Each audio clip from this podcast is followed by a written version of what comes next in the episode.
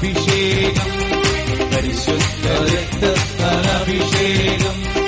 യേശുവിൻ രക്തത്താൽ പരിശുദ്ധ രക്തത്താൽ അഭിഷേകം. സൗഖ്യത്തിൻ രക്തത്താൽ ജീവന്റെ രക്തത്താൽ അഭിഷേകം.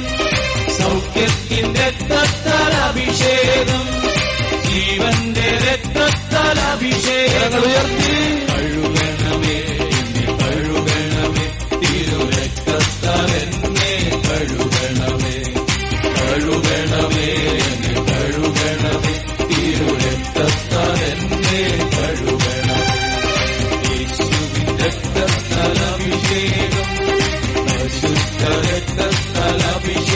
അഭിഷേകത്തിൽ യേശുവിൻ രക്തത്താൽ അഭിഷേകം പരിശുദ്ധ രക്തത്താൽ അഭിഷേകം സൗഖ്യത്തിൻ രക്തത്താൽ അഭിഷേകം ജീവന്റെ രക്തത്താൽ അഭിഷേകം സൗഖ്യത്തിൻ രക്തത്താൽ അഭിഷേകം ജീവന്റെ രക്തത്താൽ അഭിഷേകം കഴുകണമേ കഴുകണമേ തിരു രക്തത്താൽ എന്നെ കഴുകണമേ കഴുകണമേ കഴുകണമേ തിരു രക്തത്താൽ എന്നെ കഴുകണമേ. യേശുവേ.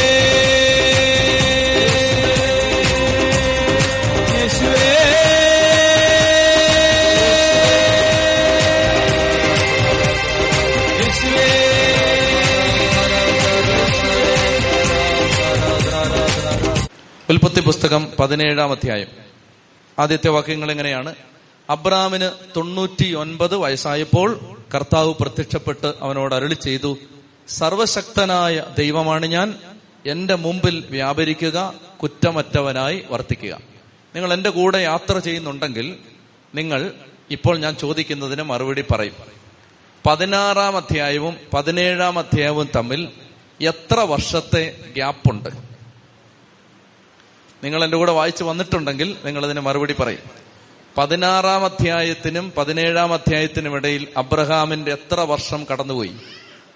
പറയാമോ? പതിമൂന്ന് വർഷമാണ്. അതായത് പതിനാറാം അധ്യായം പതിനാറാം വാക്യം ഇങ്ങനെയാണ്. ഹാഗാർ ഇസ്മായേലിനെ പ്രസവിച്ചപ്പോൾ അബ്രഹാമിന് എൺപത്തി ആറ് വയസ്സായിരുന്നു.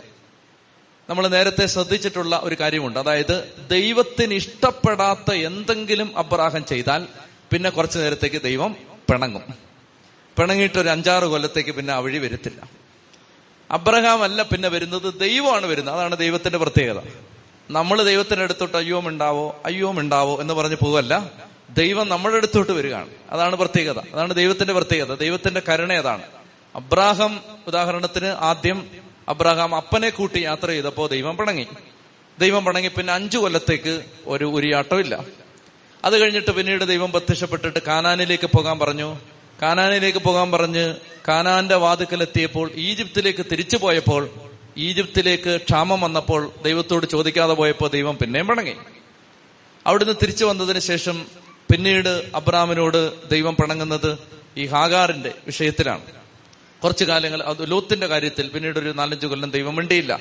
അതിനുശേഷം ഹാഗാറിന്റെ വിഷയം വന്നപ്പോ എൺപത്തി ആറ് വയസ്സുള്ളപ്പോഴാണ് അബ്രാം ഇസ്മായിലിന്റെ പിതാവായിട്ട് മാറുന്നത്. ഇസ്മായിൽ ഹാഗാറിൽ നിന്ന് ഇസ്മായിൽ ജനിക്കുന്നത് അബ്രഹാമിന് എൺപത്തിയാറ് വയസ്സുള്ളപ്പോഴാണ്. പിന്നെ പതിമൂന്ന് കൊല്ലത്തേക്ക് ദൈവം തിരിഞ്ഞു നോക്കിയിട്ടില്ല. ദൈവഹിതപ്രകാരമല്ലാത്ത ഒരു നടപടി അബ്രഹാമിന്റെ ജീവിതത്തിൽ ഉണ്ടായതിന് ശേഷം ദൈവം പിന്നെ തിരിഞ്ഞു നോക്കുന്നത്. പതിമൂന്ന് കൊല്ലത്തേക്ക്. എന്ന് പറഞ്ഞാൽ പന്ത്രണ്ട് വർഷം എന്ന് പറഞ്ഞാൽ ഒരു വ്യാഴവട്ടം. ഒരു മനുഷ്യജീവിതത്തിന്റെ ഒരു ഘട്ടമാണത്. പന്ത്രണ്ട് കൊല്ലം. പതിമൂന്ന് കൊല്ലം. പിന്നെ ഒരനക്കമില്ല ഇപ്പൊ നമുക്കിതൊക്കെ കേൾക്കാൻ നല്ല സുഖമാണ്. നിങ്ങൾ ഓർക്കേണ്ടത് ദൈവം പറഞ്ഞത് കേട്ട് ഇറങ്ങിയ ഒരാളുടെ ജീവിതത്തിലാണ് ഈ പതിമൂന്ന് വർഷത്തെ ഗ്യാപ്പ്. നമുക്ക് കുഴപ്പമില്ല. കാരണം നമുക്ക് പിന്നെയും ടി വി ഉണ്ട് സീരിയലുണ്ട്. നമുക്ക് പിന്നെയും ഇഷ്ടം പോലെ നമ്മുടെ ബന്ധുക്കളുണ്ട്. ഇങ്ങേർക്ക് ആരുമില്ല ഇങ്ങേര് കർത്താവ് പറഞ്ഞത് കേട്ട് കർത്താവേന്നും പറഞ്ഞിറങ്ങിയ പോക്കായത്. ആ പോക്കിനിടയിലാണ് പതിമൂന്ന് കൊല്ലമൊക്കെ ദൈവം മിണ്ടാതിരുന്നാൽ പതിമൂന്ന് കൊല്ലമൊക്കെ ദൈവസ്വരം കേൾക്കാതിരുന്നാൽ പതിമൂന്ന് കൊല്ലമൊക്കെ എന്ത് ചെയ്യണമെന്ന് അറിയാതിരുന്നാൽ പതിമൂന്ന് കൊല്ലമൊക്കെ എങ്ങോട്ട് പോകണമെന്ന് ഒരു ധാരണയില്ലാതെ വന്നാൽ അത് നമുക്ക് ഓർക്കുമ്പോൾ വലിയ ഭാരമില്ലെങ്കിലും അബ്രഹാമിന് നല്ല ഭാരമായിരുന്നു. ദൈവം മാത്രം ദൈവം മാത്രം എന്ന ലക്ഷ്യം വെച്ച് മുന്നോട്ട് വന്ന ഒരാളുടെ ജീവിതത്തിൽ പതിമൂന്ന് കൊല്ലത്തേക്ക് പിന്നെ ദൈവത്തിന്റെ ഒരു ലക്ഷണവും കാണാനില്ല. പതിമൂന്ന് വർഷം കഴിഞ്ഞപ്പോ പാവ അബ്രഹാം പാവമല്ലേ എന്ന് ഓർത്ത് ദൈവം തിരിച്ചു വരികയാണ്. അപ്പൊ നിങ്ങൾ വിചാരിക്കും ദൈവത്തിന് എന്തിനു സുഖേടാണ് നിങ്ങൾ വിചാരിക്കും. ദൈവത്തിന്റെ പ്രശ്നമല്ലത്. അതായത് പതിമൂന്ന് കൊല്ലം പരിശീലനമാണ്. ഫോർമേഷനാണ് പതിമൂന്ന് വർഷം ദൈവം അബ്രഹാമിനെ പരിശീലിപ്പിക്കുകയാണ്. ഇനി തെറ്റ് വരരുത് മോനെ. ഇനി തെറ്റ് വരരുത്. എത്ര തെറ്റ് ജീവിതത്തിൽ സംഭവിച്ചു? എത്ര തെറ്റ് ജീവിതത്തിൽ വന്നു? ഇനി വരരുത്. അതാണ് പതിനേഴാം അധ്യായത്തിന്റെ ആരംഭത്തിൽ നമ്മൾ വായിക്കുന്നത്. അബ്രാമിന് തൊണ്ണൂറ്റി ഒൻപത് വയസ്സായപ്പോൾ കർത്താവ് പ്രത്യക്ഷപ്പെട്ട അരുളി അവനോട് അരുളി ചെയ്തു സർവശക്തനായ ദൈവമാണ് ഞാൻ. എന്റെ മുമ്പിൽ വ്യാപരിക്കുക കുറ്റമറ്റവനായി വർത്തിക്കുക. അവസാനം ദൈവം പറയാണ് മോനെ എപ്പോഴും എപ്പോഴും എപ്പോഴും എപ്പോഴും നിന്നോട് ഞാൻ മിണ്ടാതെ മാറി നിൽക്കുകയാണ്. നിന്നോട് ഞാൻ പലതവണ ഇത് പറഞ്ഞു. സർവശക്തനായ ദൈവമാണ്. ഇപ്പൊ എനിക്ക് തോന്നുകയാണ് നിനക്ക് കുറച്ച് മച്യൂരിറ്റി ഒക്കെ ആയി. ഇനി നിങ്ങൾ ശ്രദ്ധിച്ചോ ഇനി അബ്രഹാമിന് തെറ്റില്ല. ചത്തി പറഞ്ഞേ ഹാലേ ലുയാ ഫോർമേഷൻ കഴിഞ്ഞു പരിശീലനം കഴിഞ്ഞു അബ്രഹാമിന് ഓർഡിനേഷൻ കിട്ടാൻ പോവാണ് ഇനി തെറ്റില്ല.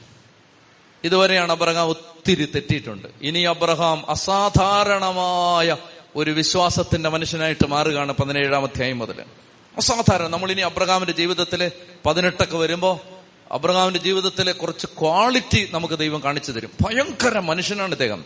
അതൊക്കെ നമ്മൾ പതുക്കെ മനസ്സിലാക്കാൻ പോവുകയാണ്. അബ്രഹാമിന്റെ നന്മ മുഴുവൻ പുറത്തു വരികയാണ്. അപ്പൊ പതിനേഴാം അധ്യായം ക്രിട്ടിക്കലായ അധ്യായമാണ്. ഈ അധ്യായത്തിൽ അബ്രഹാമിനോട് ദൈവം പറയുകയാണ് ഞാൻ സർവശക്തനായ ദൈവമാണ്. എന്റെ മുമ്പിൽ വ്യാപരിക്കുക. കുറ്റമറ്റവനായിട്ട് വർത്തിക്കുക. നീയുമായിട്ട് ഞാൻ ഉടമ്പടി സ്ഥാപിക്കാൻ പോവാണ്. ഉടമ്പടിയുടെ ഭാഗമായിട്ട് രണ്ട് കാര്യം ദൈവം ചെയ്തു. ഞാൻ പെട്ടെന്ന് പറഞ്ഞു പോകണം രണ്ട് കാര്യം ദൈവം ചെയ്തു. ഒന്നാമത്തെ കാര്യം ഇതാണ്. അബ്രഹാം ചെയ്യുന്നത് ദൈവം ചെയ്യുന്നത് അബ്രാം എന്നാണ് അതുവരെ അബ്രാമിന്റെ പേര്. അബ്രാഹം എന്നാക്കി മാറ്റി. പേര് മാറ്റുകയാണ്. ഒന്നാമത്തെ കാര്യം. ഒന്നാമത്തെ കാര്യം ഇതാണ്. പേര് മാറ്റുകയാണ്. അബ്രാം എന്നാണ് പേര്. പേര് മാറ്റി അബ്രാഹം എന്നാക്കി. അബ്രാഹം എന്ന് പറഞ്ഞാൽ വലിയ ജനതയുടെ പിതാവ് എന്നാണ് അതിന്റെ അർത്ഥം. സാറായിയുടെ പേര് മാറ്റുകയാണ്. സാറായി എന്നായിരുന്നു സാറായിയുടെ പേര്. സാറായി എന്ന പേര് മാറ്റി സാറ എന്ന പേരാക്കുകയാണ്. ആ പേരിന്റെ അർത്ഥം രാജ്ഞി എന്നാണ്. ആ പേരിന്റെ അർത്ഥം രാജ്ഞി എന്നാണ്.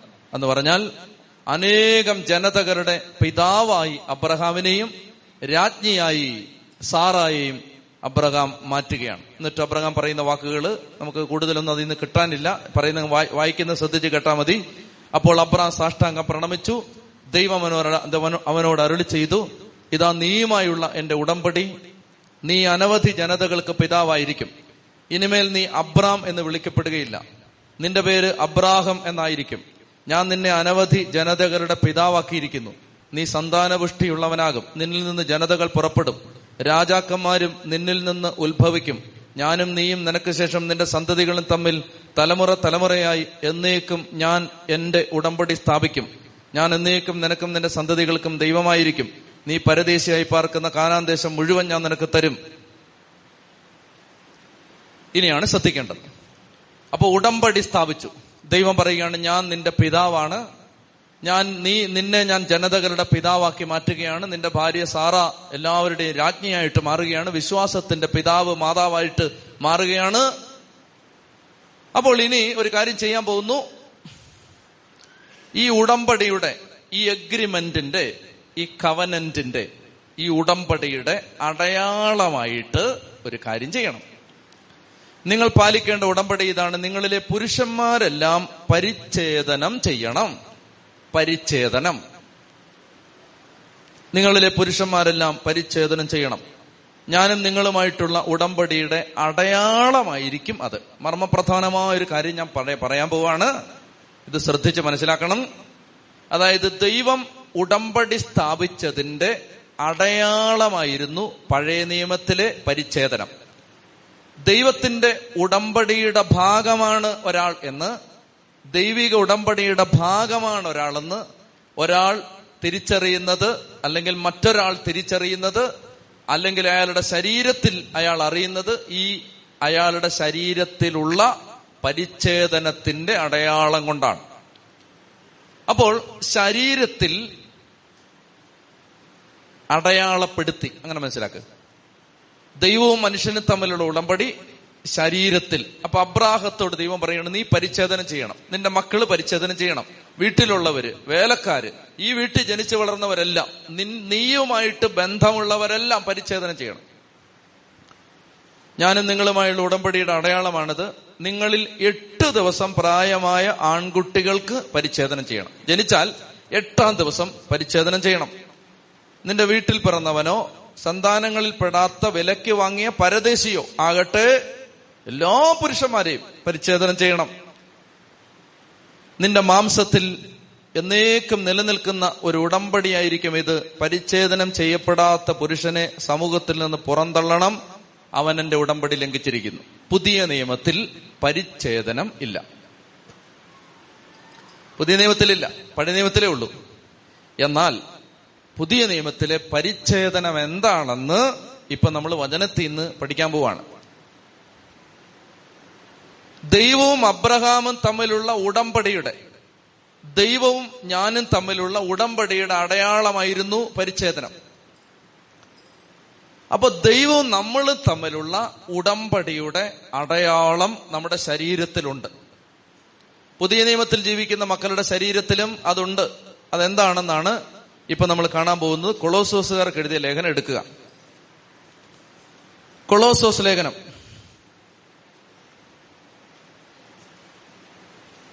രണ്ടാമധ്യായം കൊളോസോസ് ലേഖനം രണ്ടാം അധ്യായം പതിനൊന്നാമത്തെ വാക്യം. ഉറക്കെ വായിക്കാം. കൊളോസോസ് രണ്ട് പതിനൊന്ന്. അവനിൽ നിങ്ങളും പരിച്ഛേദനം സ്വീകരിച്ചിരിക്കുന്നു. അവനിൽ ആരിൽ? യേശുവിൽ. യേശുവിൽ നിങ്ങളും പരിച്ഛേദനം സ്വീകരിച്ചിരിക്കുന്നു. കൈകളാൽ നിർവഹിക്കപ്പെടുന്ന പരിച്ഛേദനമല്ല. അബ്രാഹം ചെയ്തതുപോലെയോ യഹൂദന്മാർ ചെയ്യുന്നത് പോലെയോ ഉള്ള പരിച്ഛേദന അല്ല നമ്മുടെ ശരീരത്തിലും പരിച്ഛേദന ഉണ്ട് അത് പഴയ നിയമത്തിലെ പരിച്ഛേദനമല്ല. ശ്രദ്ധിച്ചിരിക്കണം. ശരീരത്തിന്റെ അധമവാസനകളെ നിർമാർജനം ചെയ്യുന്ന ക്രിസ്തുവിന്റെ പരിച്ഛേദനം. അത് എങ്ങനെയാണ്? നമ്മൾ പരിച്ഛേദനം ചെയ്യപ്പെട്ടവരാണോ?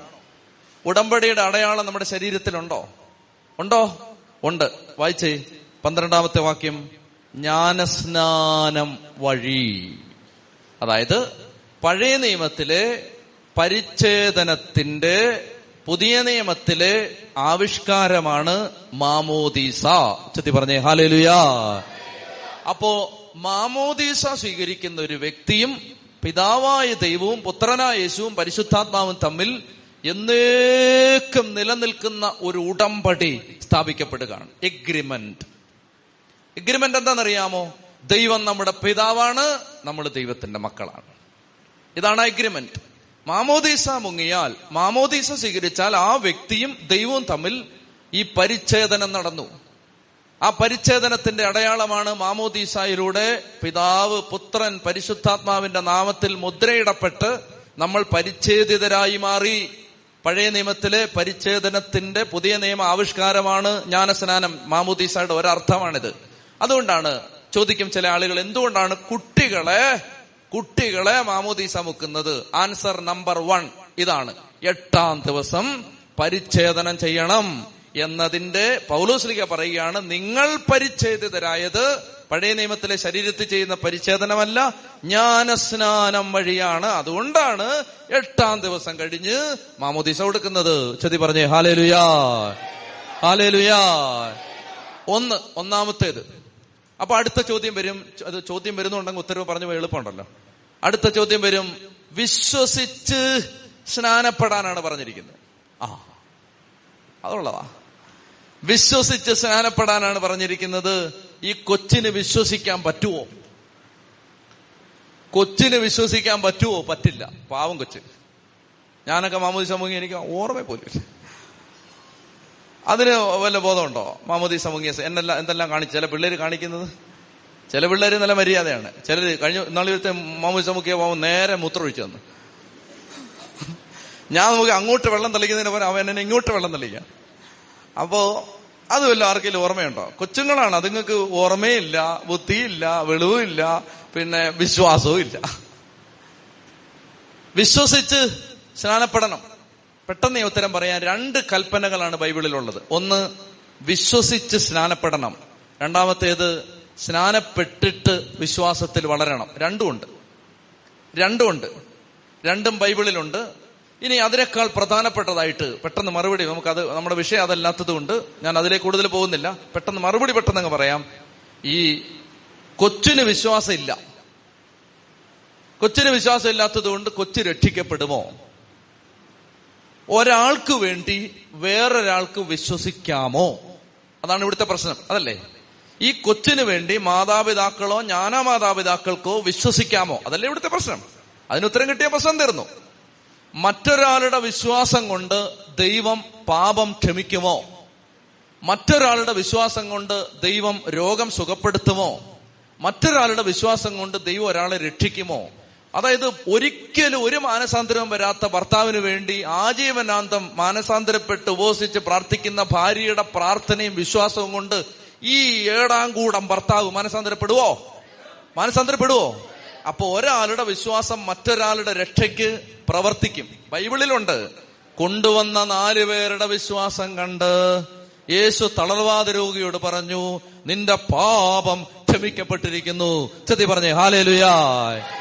കൊണ്ടുവരുന്ന അപ്പനും അമ്മയ്ക്കും വിശ്വാസം ഉണ്ടെങ്കിൽ കൊച്ച് രക്ഷിക്കപ്പെടും. ചെത്തി പറഞ്ഞേ ഹാലേലുയാ ഹാലേലുയാ. അപ്പൊ അതുകൊണ്ട് അതും ഇതൊക്കെ ആരെങ്കിലും വന്ന് പറയും അതൊന്നും കേൾക്കണ്ട സഭ പറയുന്നത് കേട്ടാ മതി. സഭ യുക്തിക്ക് നിരക്കാത്തതോ ദൈവം പഠിപ്പിക്കാത്തതോ ആയ ഒന്നും പഠിപ്പിച്ചിട്ടില്ല. പിന്നെ ഓരോ സ്ഥലത്തുമുള്ള ചില ആചാ അതൊക്കെ വേറെ.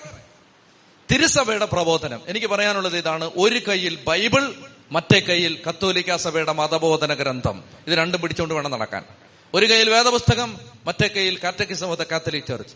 അത് വായിച്ചാലുണ്ടല്ലോ അത് പഠിച്ചാലും എല്ലാത്തിനും ഉത്തരവുണ്ട്.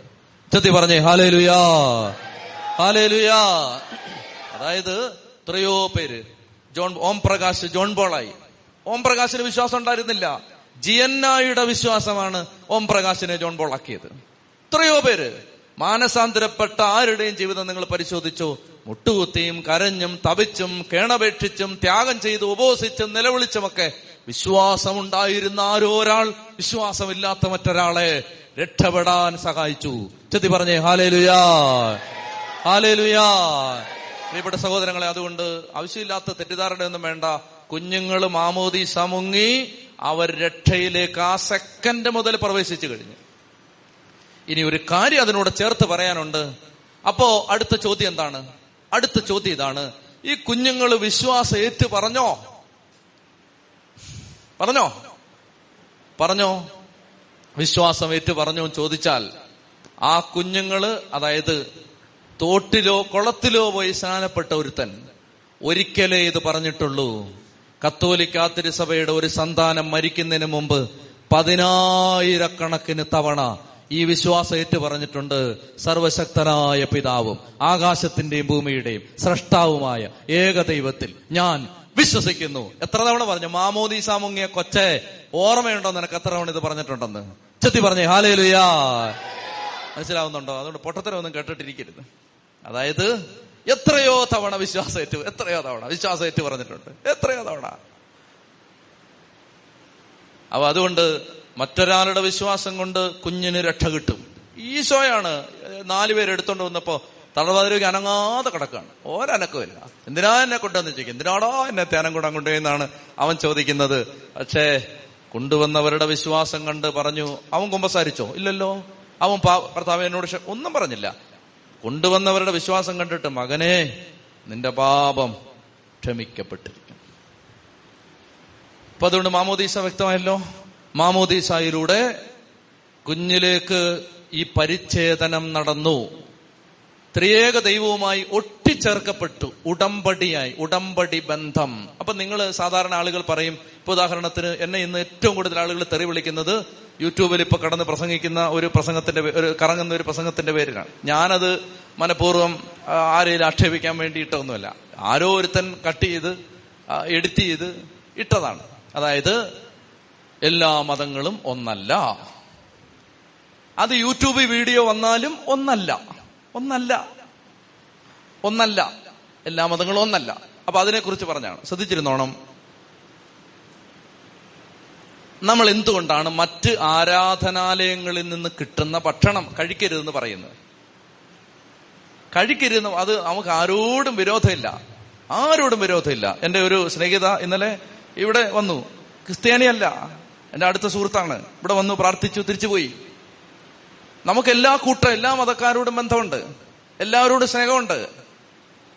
പക്ഷേ മറ്റ് ആരാധനാ സ്ഥലങ്ങളിൽ നിന്ന് കിട്ടുന്ന ഭക്ഷണം കഴിക്കരുത്. ഉദാഹരണത്തിന് ബൈബിൾ അതിന് ഉപയോഗിക്കുന്ന വാക്ക് വിഗ്രഹാർപ്പിത ഭക്ഷണം കഴിക്കരുതെന്ന് എന്തുകൊണ്ടാണ് പറയുന്നതെന്ന് ചോദിച്ചാൽ മാമോദീസ വഴി പിതാവ് പുത്രൻ പരിശുദ്ധാത്മാവുമായി ഒട്ടിച്ചേർക്കപ്പെട്ട ഒരു വ്യക്തി സത്യദൈവമായ പിതാവിന്റെയും അവിടുന്ന് അയച്ച യേശു ക്രിസ്തുവിന്റെയും സ്വന്തമാണ് അവൻ ഈ വഴിയെ പോയത് കണ്ടതും കടിച്ചതും തിന്നാൻ അനുവാദമില്ല. മനസ്സിലായോ? അത് വേറെ നമ്മൾ വേറൊന്നും ഭക്ഷിക്കാൻ പാടില്ല. ഇനി ഭക്ഷിച്ചാൽ അപ്പം മരിക്കുമോ? മരിക്കില്ല. ഭക്ഷിച്ചാൽ എന്താ? എന്റെ വിശ്വാസം കൊണ്ട് എനിക്ക് ഒന്നും പറ്റില്ല വിശ്വാസം പറ്റില്ല. സംഭവിച്ചു എല്ലാം സംഭവിച്ചു എല്ലാ ആർഗ്യുമെന്റും സംഭവിച്ചു ഇത്രയേ ഉള്ളൂ. അതായത് പ്രിയപ്പെട്ടവരെ കൂടുതൽ അതിനകത്ത് വഴക്കിന്റെ ആവശ്യമൊന്നും ഇല്ലല്ലോ. അതായത് നമ്മൾ ഇത്രയേ ഉള്ളൂ. പരിശുദ്ധ കുർബാന സ്വീകരിക്കുന്ന പിതാവുത്തരം പരിശുദ്ധാത്മാവുമായിട്ട് ഒട്ടിച്ചേർക്കപ്പെട്ട എനിക്ക് വേറെ ഒന്നിനോടും ബന്ധമില്ല. ആരാധനാപരമായ ബന്ധമില്ല. സ്നേഹമുണ്ട്. ഞാൻ പറഞ്ഞില്ല എന്റെ അടുത്ത സുഹൃത്തുക്കൾ എന്റെ അടുത്ത കൂട്ടുകാർ എന്നോട് കൂടെ വന്ന് എന്റെ കൂടെ വന്ന് താമസിച്ച് അന്തി ഉറങ്ങിപ്പോകുന്ന അടുത്ത സുഹൃത്തുക്കൾ അന്യമതസ്ഥരായ എത്ര പേരുണ്ട്? എത്ര പേര്? ഇന്നും ജീവനാണ്. സഹോദരങ്ങളെക്കാൾ കൂടുതൽ ബന്ധവും സ്നേഹമുള്ള ആളുകൾ ഇഷ്ടം പോലുണ്ട്. അന്യമതസ്ഥരായ ആളുകൾ. ഞാനൊരു കാര്യം പറയട്ടെ? പക്ഷേ പരിശു അതുകൊണ്ട് അവർ തരുന്ന ഭക്ഷണ സാധനങ്ങൾ എന്ന് പറഞ്ഞാൽ ഈ പൂജിച്ച ഭക്ഷണ സാധനങ്ങൾ കഴി നമുക്ക് കഴിക്കാൻ പിതാവ് പുത്രൻ പരിശുദ്ധാത്മാവായ ദൈവം നമ്മുടെ ശരീരത്തിൽ വസിക്കുന്നത് കൊണ്ടും പരിശുദ്ധ സ്വീകരിക്കുന്നത് കൊണ്ടും ചെയ്യാൻ പാടില്ല അതാണ് അതിന്റെ ന്യായം. വേറൊന്നുമില്ല. ഇനി ഇത് കഴിച്ചാൽ എല്ലാ ആർഗ്യുമെന്റും സംഭവിച്ചു ഇത്രയേ ഉള്ളൂ. അതാ ഞാൻ പറഞ്ഞത്. പറഞ്ഞതിന്റെ പൊരുൾ. ഇനി ഇത് മാത്രം കട്ട് ചെയ്ത് വല്ലവരും ഇടും. ഇടട്ട്. എലികൾക്കെതിരെ ഒരു പ്രാർത്ഥന ഞാൻ നടത്താൻ പോവാണ്. എലികൾക്കെതിരെ. എലികളാണല്ലോ ഇങ്ങനെ വെട്ടുന്നത്. ഒരു പ്രസംഗം മുഴുവൻ കേട്ടാലേ അതിനകത്ത് എന്താ പറഞ്ഞതെന്ന് മനസ്സിലാവും. പകുതി എവിടുന്നേലും വെട്ടി വെട്ടിയിട്ടാൽ കേൾക്കുന്നവും വേറെ വല്ലതും വിചാരിക്കും. അതുകൊണ്ട് എലികൾക്കെതിരെ ഞാനൊരു ബന്ധന പ്രാർത്ഥന നടത്താൻ പോവാണ്. ചെത്തി പറഞ്ഞു ഹാലേ ലുയാ ഹാലേ ലുയാ ഹാലേ ലുയാ അതുകൊണ്ട് പ്രിയപ്പെട്ട മക്കളെ ശ്രദ്ധിച്ചിരുന്നോണം. അതായത് നമ്മുടെ ജീവിതത്തിൽ നമ്മൾ നമ്മൾ ആരുടെയാണ്? ഇത് ഈ കാര്യത്തെക്കുറിച്ച് വ്യക്തത വരണ്ടേ. ഞാൻ ഇന്ന് ആഗ്രഹിക്കുന്ന ഇതാ. അതായത് ഈ കാര്യത്തെക്കുറിച്ച് ഞാൻ യേശുവിന്റെതാണ്. ഞാൻ പിതാവിന്റെതാണ്. ഞാൻ പരിശുദ്ധാത്മാവിന്റെതാണ്. എന്നെ സ്വന്തമാക്കിയത് പിതാവായ ദൈവമാണ്. ഞാൻ ദൈവത്തിന്റെ മകനാണ്. ഞാൻ ദൈവത്തിന്റെ മകളാണ്. അപ്പോ ഈ ശരീരത്തെ മനസ്സിനെ ആത്മാവിനെ ഒന്നുകൊണ്ടും മലിനമാക്കാതെ ദൈവത്തിന്റെ സ്വന്തമാണ്. ഈ ഒരു ബോധം വരണം. ഈ ഒരു ബോധം വരണം പ്രിയപ്പെട്ടവരെ. അപ്പോ പരിച്ഛേദനത്തെ കുറിച്ച് പൗലോസ്ലിക പറയുകയാണ്. പരിച്ഛേദനം എന്ന് പറയുന്നത് ശരീരത്തിൽ പതിനൊന്നാം വാക്യം കൊളോസോസ് രണ്ട് പതിനൊന്ന്. അവനിൽ നിങ്ങളും പരിച്ഛേദനം സ്വീകരിച്ചിരിക്കുന്നു. കൈകളാൽ നിർവഹിക്കപ്പെടുന്ന പരിച്ഛേദനമല്ല. ശരീരത്തിന്റെ അധമ വാസകളെ വാസനകളെ നിർമാർജനം ചെയ്യുന്ന ക്രിസ്തുവിന്റെ പരിച്ഛേദനം. ജ്ഞാനസ്നാനം വഴി നിങ്ങൾ അവനോടൊപ്പം സംസ്കരിക്കപ്പെട്ടു. മരിച്ചവരിൽ നിന്ന് അവനെ ഉയർപ്പിച്ച ദൈവത്തിന്റെ പ്രവർത്തനത്തിലുള്ള വിശ്വാസം നിമിത്തം അവനോടുകൂടെ ഉയർപ്പിക്കപ്പെടുകയും ചെയ്തിരിക്കുന്നു. അപ്പൊ അതായത് പരിച്ഛേദനം എന്ന് പൗലോസ്ലിക എവിടെ ഉദ്ദേശിക്കുന്നത് മാമോദീസായാണ്. ഒന്ന് ഒരർത്ഥം കിട്ടി. രണ്ട് ഞാനിത് ഇങ്ങനെ എടുത്ത് പറഞ്ഞു പോകുന്നതിന്റെ കാരണം എന്താണെന്ന് വെച്ചാൽ ബൈബിൾ പഠിക്കുന്ന രീതി ഇതാണ്. ഉദാഹരണത്തിന് പെട്ടെന്നെടുത്തേ ഏശയ്യ പ്രവചനം തുറന്നേ. ഏശയ്യയിൽ ഞാനൊരു കാര്യം കാണിച്ചു തരാം. ഏശയ്യയിൽ കർത്താവ് പറയുകയാണ് അത് നമ്മൾ ബൈബിൾ പഠിക്കുന്ന സമയത്ത് ഈ ബൈബിളിൽ ഒരു പ്രത്യേകതയുണ്ട്. ഒരു വചനത്തിന്റെ അർത്ഥം പിടികിട്ടിയില്ലെങ്കിൽ ആ വചനത്തിന്റെ വ്യാഖ്യാനമായിട്ട് വേറൊരു വചനം ബൈബിളിൽ ഉണ്ടാവും. ഉദാഹരണത്തിന് ഉദാഹരണത്തിന് ഇങ്ങനെ പറയാണ് ദൈവഭക്തന്റെ ബലി ദൈവം സ്വീകരിക്കും. അപ്പൊ ഒരു ചോദ്യം വരികയാണ് ആരാണ് ദൈവഭക്തൻ? അതിനുള്ള മറുപടി ബൈബിളിൽ വേറൊരിടത്തുണ്ട്. എന്താണ്? നിയമം പാലിക്കുന്നവനാണ് ദൈവഭക്തൻ. വേറൊരിടത്ത് കിടക്കണം അതിന്റെ മറുപടി. അപ്പൊ ഏത് കാര്യത്തിനും ഒരു കാര്യത്തിന് വ്യാഖ്യാനം ബൈബിളിൽ തന്നെ വേറൊരിടത്തുണ്ടാവും. അതിനെക്കുറിച്ചുള്ള വചനമാണ് യേശയ്യ മുപ്പത്തിനാല്. തുറക്ക്. യേശയ്യ മുപ്പത്തിനാല് പതിനാറാം വാക്യം. യേശയ്യ മുപ്പത്തിനാല് പതിനാറാം വാക്യം. വായിച്ചേ? യേശയ്യ മുപ്പത്തിനാല് പതിനാറ്. കർത്താവിന്റെ ഗ്രന്ഥത്തിൽ കണ്ടുപിടിച്ച് വായിക്കുക. ഇവയിൽ ഒന്നും കാണാതിരിക്കുകയില്ല. ഒന്നിനും ഇണയില്ലാതിരിക്കുകയില്ല. എന്തെന്നാൽ കർത്താവിന്റെ അധരങ്ങൾ കൽപ്പിക്കുകയും അവിടുത്തെ ആത്മാവ് അവയെ ഒരുമിച്ച് കൂട്ടുകയും ചെയ്തിരിക്കുന്നു. എന്തെന്നറിയാം അങ്ങോട്ട് നോക്കിയേ. എല്ലാത്തിനും ഇണയുണ്ടെന്ന്. അത് ആണിനും പെണ്ണിനും ഇണയുള്ള കാര്യമല്ല പറയുന്നത് പരിശുദ്ധാത്മാവാണ് വചനം എഴുതിയിരിക്കുന്നത്. അതുകൊണ്ട് വചനത്തിൽ എഴുതപ്പെട്ട എല്ലാ കാര്യത്തിനും അതിന്റെ അതിന്റെ ജോഡി വചനം അതിന്റെ വ്യാഖ്യാനം അതിന്റെ വിശദീകരണം വേറൊരു വചനത്തിൽ കിടപ്പുണ്ട്. അതുകൊണ്ടാണ് കണ്ടുപിടിച്ച് വായിക്കണം. അതുകൊണ്ടാണ് പരിച്ഛേദന എന്താണ്? ചോദ്യം വന്നപ്പോ പരിച്ഛേദനത്തെ കുറിച്ച് വേറെ എവിടാ പറഞ്ഞിരിക്കുന്നത് അവിടേക്ക് പോകണം അവിടെ ചെല്ലുമ്പോൾ അതിന് ഉത്തരം കിട്ടും. അപ്പോ പരിച്ഛേദനം പുതിയ നിയമത്തിലെ പരിച്ഛേദനം മാമോദീസായാണ് നമുക്ക് മനസ്സിലായി. ഒരു കാര്യം കൂടി ഒരു വചനം കൂടിയുണ്ട്. അത് അത് ഫിലിപ്പിയ ലേഖനത്തിലാണ്. എടുത്തേ.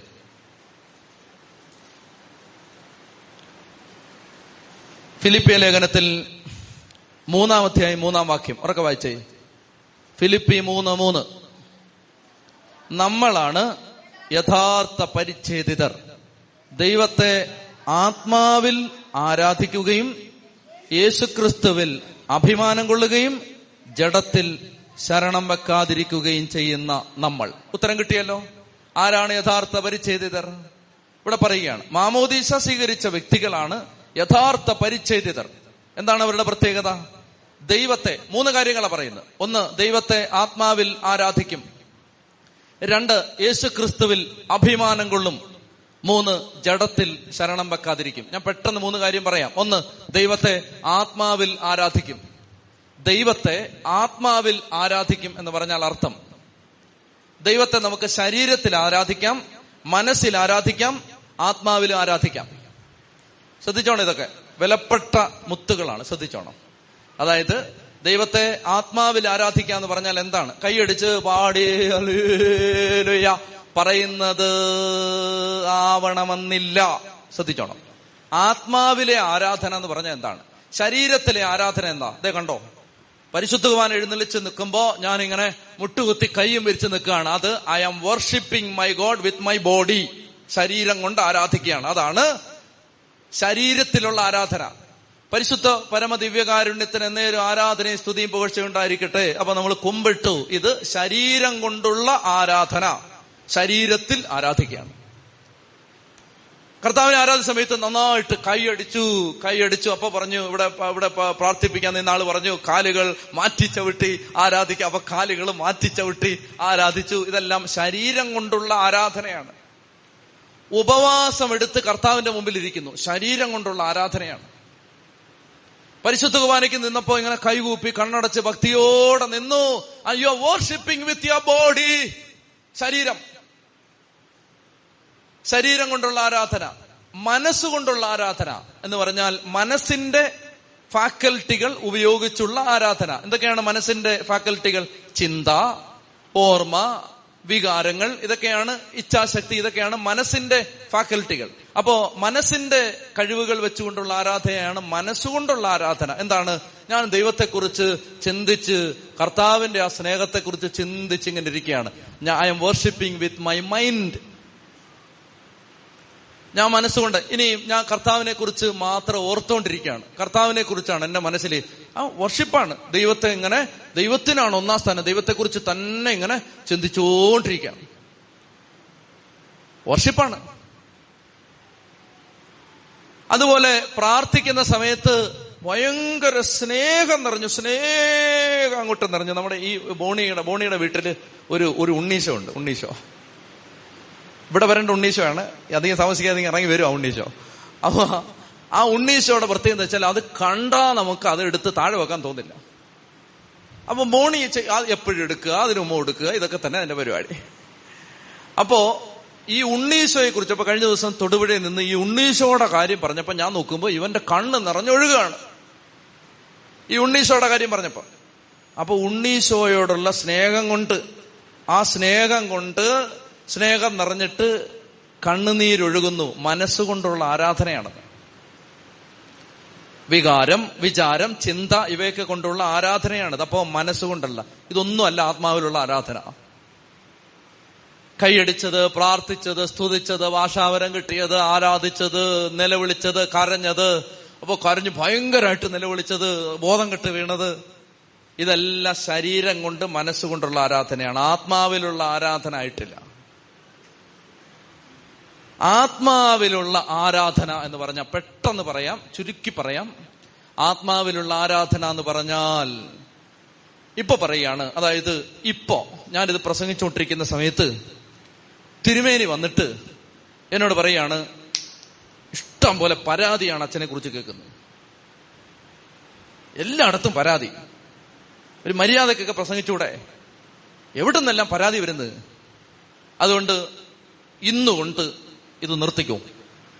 ഇനി മൗണ്ട് കാർമൻ ധ്യാന കേന്ദ്രത്തിന്റെ ഏഴായിരത്ത് കണ്ടുപോരുത്. എവിടെയും പോയി ഒരു ആറുമാസം പ്രാർത്ഥിച്ചിട്ട് വാ. എന്ന് പറയുമ്പോ ഈ മൈക്ക് ഇങ്ങനെ ഇവിടെ ഇതിങ്ങനെ വെച്ചിട്ട് വെക്കുകയാണേ. വെച്ചിട്ട് മുട്ടുകുത്തി കുരിശും വരച്ച് ഹല്ലേലിയ പാടിക്കൊണ്ട് വണ്ടിയെടുത്ത് പിതാവ് പറഞ്ഞിടത്തേക്ക് പോകുന്നതിന്റെ പേരാണ് ആത്മാവിലുള്ള ആരാധന. ചെത്തി പറഞ്ഞേ ഹാലേ ലുയാ ഹാലേ ലുയാ അതായത് ദൈവം പറഞ്ഞത് പൂർണമായും സ്വീകരിച്ച് അനുസരിച്ച് ദൈവഗതത്തിന് വിധേയപ്പെട്ടിട്ട് ഒരു വ്യക്തി ദൈവത്തെ ആരാധിക്കുന്നതിന്റെ പേരാണ് ആത്മാവിലുള്ള ആരാധന. ബഹളം വെക്കുന്നൊന്നുമല്ല. ബഹളം വെക്കുന്നൊന്നുമല്ല. ആത്മാവിലെ ദൈവഹിതത്തിന് വിധേയപ്പെടുന്നതാണ് ആത്മാവിലുള്ള ആരാധന. അതുകൊണ്ടാണ് ഈശോ പറഞ്ഞത് ആ മലയിലും ഈ മലയിലും ദൈവത്തെ ആരാധിക്കുന്ന കാലം കഴിഞ്ഞു. യഥാർത്ഥ ആരാധകർ ദൈവത്തെ ആത്മാവിലും സത്യത്തിലും ആരാധിക്കും. പാതിരപ്പിയോ? പാതിരപ്പിയോട് പാതിരപ്പിയുടെ കയ്യിൽ പഞ്ചക്ഷതങ്ങൾ ഉണ്ടായിരുന്നു വിശുദ്ധ പാതിരപ്പിയോ? പഞ്ചക്ഷതം. പഞ്ചക്ഷതങ്ങളുമായിട്ട് ജീവിച്ച മനുഷ്യൻ. എല്ലാവരും പറയാണ് കള്ളനാണ് കള്ളത്തരാണിത്. പഞ്ചക്ഷതം. പിന്നെ അങ്ങനെ വരുമോ അങ്ങനെയൊക്കെ പറഞ്ഞ് കുറ്റപ്പെടുത്തിക്കൊണ്ടിരിക്കും. അപ്പൊ അങ്ങനെ ഇരിക്കുമ്പോൾ അന്വേഷണത്തിനായിട്ട് ഒരാൾ വന്നു. വളരെ ബുദ്ധിയുള്ള അറിയപ്പെടുന്ന ഒരാൾ അന്വേഷണത്തിന് വന്നു. വന്നപ്പോ പാതിരപ്പിയയുടെ ലോക്കൽ കമ്മ്യൂണിറ്റിയിലുള്ള സന്യാസികൾക്ക് പാതിരപ്പിയയുടെ സ്നേഹമാണ്. അതുകൊണ്ട് അവർ ചോദിച്ചു സാറേ സാറിന്റെ കയ്യിൽ ഇത് അന്വേഷണം നടത്താനുള്ള അനുവാദം എവിടുന്നേലും വാങ്ങിച്ചിട്ടുണ്ടോ? അപ്പൊ പുള്ളി പറഞ്ഞു എനിക്ക് അനുവാദമൊന്നും വേണ്ട. അപ്പൊ അവർ അവർ പറഞ്ഞു അനുവാദം ഉണ്ടെങ്കിലേ പരിശോധിക്കാൻ പറ്റുന്നു അപ്പൊ പാതിരപ്പിയോ ഇദ്ദേഹത്തെ കണ്ടില്ല. കാണാത്തത് കൊണ്ട് ഇദ്ദേഹം വളരെ മുറിവേറ്റ് തിരിച്ചുപോയി. തിരിച്ചുപോയിട്ട് റോമിൽ ചെന്നിട്ട് അവിടെയുള്ള ഒരു മാസികയിൽ ഒരു അഭിമുഖം കൊടുത്തിട്ട് പറഞ്ഞു പാദ്രെ പിയോ ഒരു കള്ളനാണ്. അദ്ദേഹം പറഞ്ഞാൽ എല്ലാവരും വിശ്വസിക്കും. അദ്ദേഹം പറയുന്നതാണ് അവസാന വാക്ക്. അതുകൊണ്ട് അദ്ദേഹം പറഞ്ഞത് കേട്ടിട്ട് അദ്ദേഹം അറിയപ്പെടുന്ന വലിയ ദൈവശാസ്ത്രജ്ഞനാണ്. അതുകൊണ്ട് അദ്ദേഹം പറഞ്ഞത് കേട്ടിട്ട് ആളുകളെല്ലാം പറഞ്ഞ് പാദ്രെ പിയോടെ പഞ്ചക്ഷതങ്ങൾ ഫേക്കാണ് കള്ളമാണ്. അപ്പൊ ഉടനെ അവിടുന്ന് വിലക്ക് വരികയാണ്. ഇനി ഇനി ഈ വിലക്ക് മാറുന്നത് വരെ കുർബാന ചൊല്ലാനോ പരസ്യമായിട്ട്. കുർബാന ചൊല്ലാനോ ആരെങ്കിലും കുമ്പസാരിപ്പിക്കാനോ ആരെങ്കിലും കാണാനോ പ്രാർത്ഥിക്കാനോ എക്സോർസിസം ചെയ്യാനോ പിശാചുകളെ ബഹിഷ്കരിക്കാനോ ഒന്നും അനുവാദമില്ല. ഈ പേപ്പറും കൈ പിടിച്ചോണ്ട് ഈ മനുഷ്യൻ നിൽക്കുന്ന ഒരു രംഗമുണ്ട്. അതും പിടിച്ചോണ്ട് ഇങ്ങനെ നിന്നിട്ട് കണ്ണടയ്ക്കുമ്പോ കണ്ണിൽ നിന്ന് രണ്ടു തുള്ളി കണ്ണുനീര് വന്ന് ഈ പേപ്പറിൽ വീഴുമ്പോ ഇതും പിടിച്ചോണ്ട് പറയുകയാണ് ആയി ഓപ്പേ. ഞാൻ അനുസരിക്കുന്നു. അങ്ങനെ പറഞ്ഞിട്ട് എനിക്ക് എന്റെ ദൈവത്തെ ആരാധിക്കാൻ അനുവാദത്തിന്റെ ആവശ്യമില്ലല്ലോ എന്നും പറഞ്ഞ് കണ്ണും തുടച്ച് ഈ മനുഷ്യൻ പോയി മുറി കയറി മുട്ടുകുത്തുമ്പോ അതിന്റെ പേരാണ് ആത്മാവിലും സത്യത്തിലുമുള്ള ആരാധന. തട്ടിപ്പുകളല്ലത്. തട്ടിപ്പില്ല. അതിനകത്ത് സത്യമുണ്ട് സത്യം. ചെത്തി പറഞ്ഞേ ഹാലേ ലുയാ ഹാലേ ലുയാ പ്രിയപ്പെട്ട മക്കളെ അതായത് അപ്പോ പോലീസ്ലിക പറയുകയാണ് നമ്മളാണ് യഥാർത്ഥ പരിച്ഛേദിതർ. ദൈവത്തെ ആത്മാവിൽ ആരാധിക്കുന്നവർ. ചുമ്മാ വെറുതെ ധ്യാനകേന്ദ്രത്തിൽ വരുമ്പോ കൈ ഉയർത്തി ഹോല ഹോല ഹോല ഹോല നല്ല സുഖ. അത് കഴിഞ്ഞ് അത് കഴിഞ്ഞ് നിർണായകമായൊരു കാര്യം വരുമ്പോ ദൈവം ഒരു കാര്യം ആവശ്യപ്പെടുമ്പോ അത് ചെയ്യുന്നവന്റെ ആരാധനയുടെ പേരാണ് ആത്മാവിലെ സത്യത്തിലുള്ള ആരാധന. മനസ്സിലാവുന്നുണ്ടോ? ഇവിടെ ഭയങ്കര പ്രാർത്ഥനയും സൂപ്പും കഴിഞ്ഞ് കെട്ടിയവന് കഞ്ഞി കൊടുക്കത്തില്ല വീട്ടിൽ ചെന്നിട്ട്. അതിന്റെ പേര് ശരീരത്തിലുള്ള ആരാധന മനസ്സിലുള്ള ആരാധന. ഇവിടെ ഭയങ്കര സ്തുതിപ്പും പ്രസംഗവും പ്രഭാഷണവും യൂട്യൂബും എല്ലാം കഴിഞ്ഞ് മനുഷ്യന് കഞ്ഞി കൊടുക്കത്തില്ല. എന്റെ പ്രിയപ്പെട്ട സഹോദരങ്ങളെ അതായത് യഥാർത്ഥത്തിൽ യഥാർത്ഥത്തിൽ സത്യത്തിൽ അതാണ് സത്യം. Worshipping the Father in spirit and truth truth സത്യം. അതിനകത്തൊരു സത്യമുണ്ടെന്ന് കള്ളത്തരമല്ലെന്ന് മനസ്സിലാവുന്നുണ്ടോ? ആത്മാവിലും സത്യത്തിലും. ആ ആളിങ്ങനെ നിൽക്കുന്ന സമയത്ത് അതിനകത്തൊരു സത്യമുണ്ട് സത്യം. ഇയാളുടെ ജീവിതത്തിൽ ഇതുണ്ട്. അതിനകത്തൊരു സത്യമുണ്ട് ഒരു നേരമുണ്ട്. ആ നേരമുള്ളവന്റെ ആരാധന. ചെത്തി പറഞ്ഞേ ഹാലേലുയാ. പതിനായിരങ്ങൾ തിങ്ങി നിറഞ്ഞു നിൽക്കുന്ന ഒരു സ്ഥലത്ത് ചിലപ്പോ അഞ്ചെണ്ണേ കാണൂ. ആത്മാവിലും സത്യത്തിലും ആരാധിക്കുന്നവർ. നമ്മളാണ് യഥാർത്ഥ പരിച്ഛേദിതർ. പോലീസ്ലിക പറയുകയാണ് ദൈവത്തെ ആത്മാവിൽ ആരാധിക്കുകയും രണ്ടാമത്തേത് രണ്ടാമത്തെ എന്താണ്? യേശു ക്രിസ്തുവിൽ അഭിമാനം കൊള്ളുകയും. രണ്ടാമത്തെ അതാണ് ശ്രദ്ധിച്ചോണം ഇതൊക്കെ. മാമോദീസ മുങ്ങിയവൻ സ്ഥൈര്യലേവനെ സ്വീകരിച്ചവൻ യേശുവിൽ അഭിമാനം കൊള്ളണം. യേശുവിൽ അഭിമാനം കൊള്ളണം. എന്ന് പറഞ്ഞാൽ എല്ലാത്തിന്റെയും കൂട്ടത്തിൽ ഒരു യേശു. അങ്ങനൊന്നുമല്ല. ഒരു യേശുവേ ഉള്ളൂ. എല്ലാത്തിന്റെയും കൂട്ടത്തിലൊന്നുമല്ല യേശു ഏക രക്ഷകൻ. എല്ലാത്തിന്റെയും കൂട്ടത്തിലൊന്നുമല്ല യേശുവാണ് സത്യം. യേശുവേ ഉള്ളൂ സത്യം. യേശുവാണ് ദൈവം.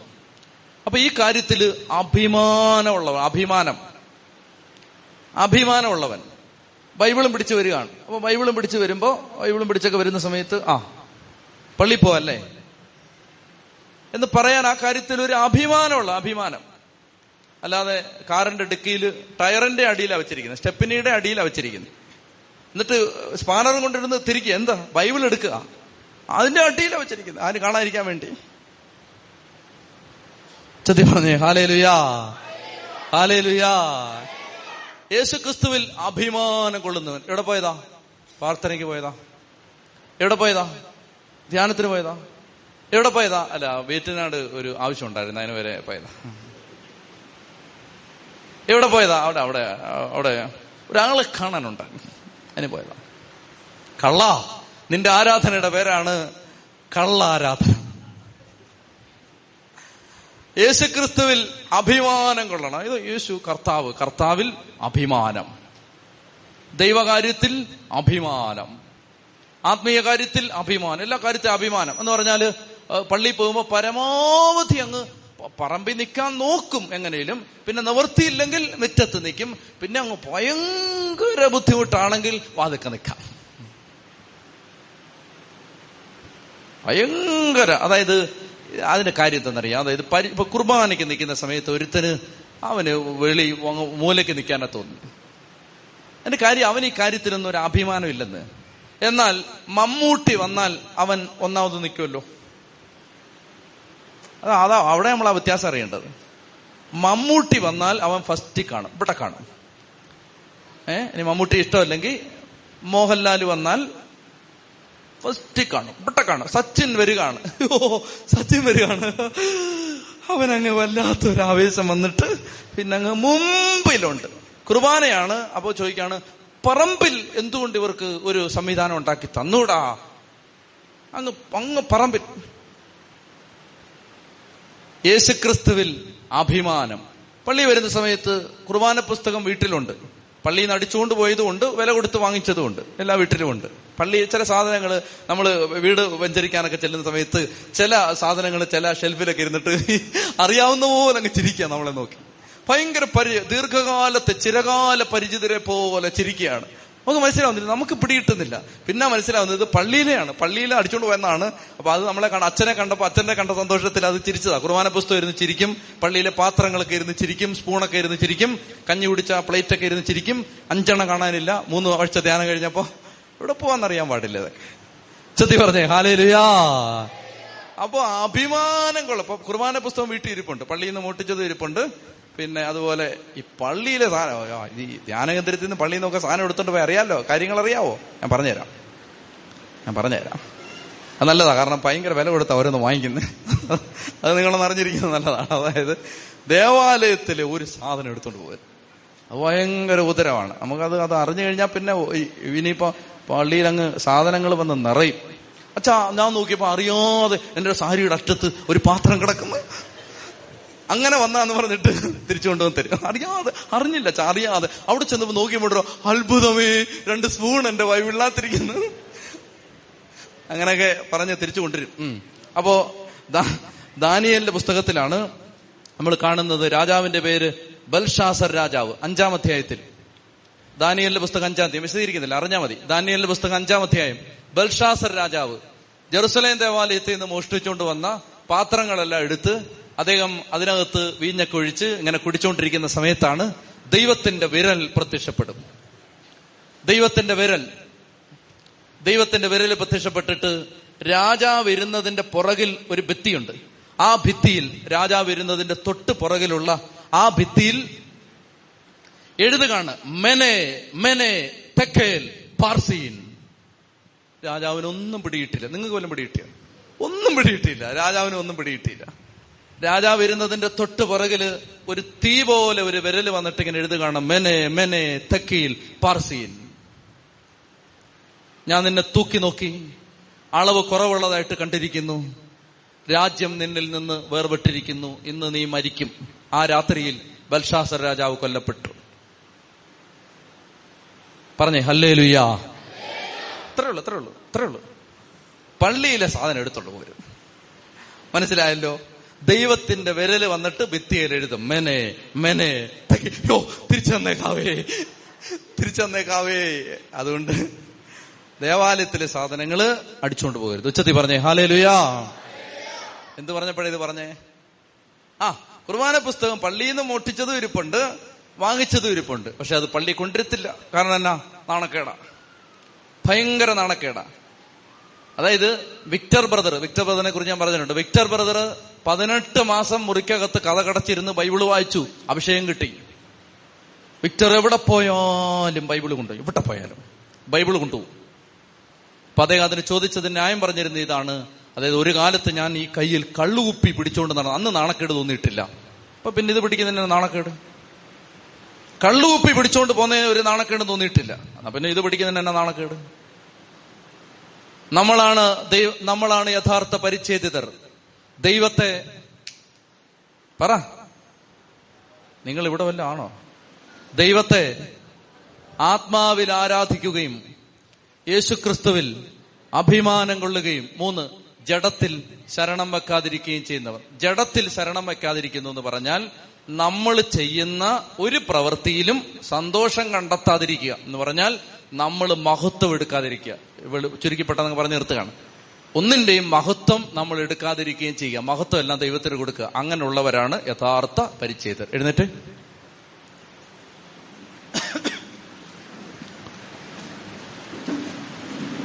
ഉൽപ്പത്തി പുസ്തകം പതിനേഴാം അധ്യായത്തിൽ അബ്രഹാമിനോട് ദൈവം പറയുകയാണ് സർവശക്തനായ ദൈവമാണ് ഞാൻ. എന്റെ മുമ്പിൽ വ്യാപരിക്കുക കുറ്റമറ്റവനായി വർത്തിക്കുക. എന്നിട്ട് ദൈവം അബ്രാം പേരുമാറ്റി അബ്രാഹം സാറായി പേരുമാറ്റി സാറ. എന്നിട്ട് ദൈവം പറയുകയാണ് എന്നേക്കും നിലനിൽക്കുന്ന ഒരു ഉടമ്പടി ഞാൻ സ്ഥാപിക്കുന്നു. ആ ഉടമ്പടിയുടെ അടയാളമായി നിന്റെ ശരീരത്തിൽ പരിച്ഛേദനം നടത്തണം. നീ മാത്രമല്ല പിള്ളേര് വേലക്കാര് അയൽക്കാര് എല്ലാവരും എല്ലാവരെയും പരിച്ഛേദനം ചെയ്യണം. അത് പഴയ നിയമത്തിന്റെ നിയമമാണ്. പുതിയ നിയമത്തിൽ അപസ്തോല പ്രവർത്തനത്തിൽ അപസ്തോലന്മാർ പഠിപ്പിച്ചു യേശുവിലേക്ക് വരുന്നവര് യഹൂദ പാരമ്പര്യങ്ങൾ അനുസരിക്കേണ്ട കാര്യമില്ല എന്ന് പുതിയ നിയമത്തെ പഠിപ്പിച്ചു അതുകൊണ്ട് യഹൂദന്മാരുടെ പാരമ്പര്യമൊന്നും നമുക്ക് ബാധകമല്ല. അവർ ചെയ്യുന്നൊന്നും നമ്മൾ ചെയ്യണ്ട. അപ്പോൾ ശരീരത്തിലുള്ള പരിച്ഛേദനം വേണ്ട.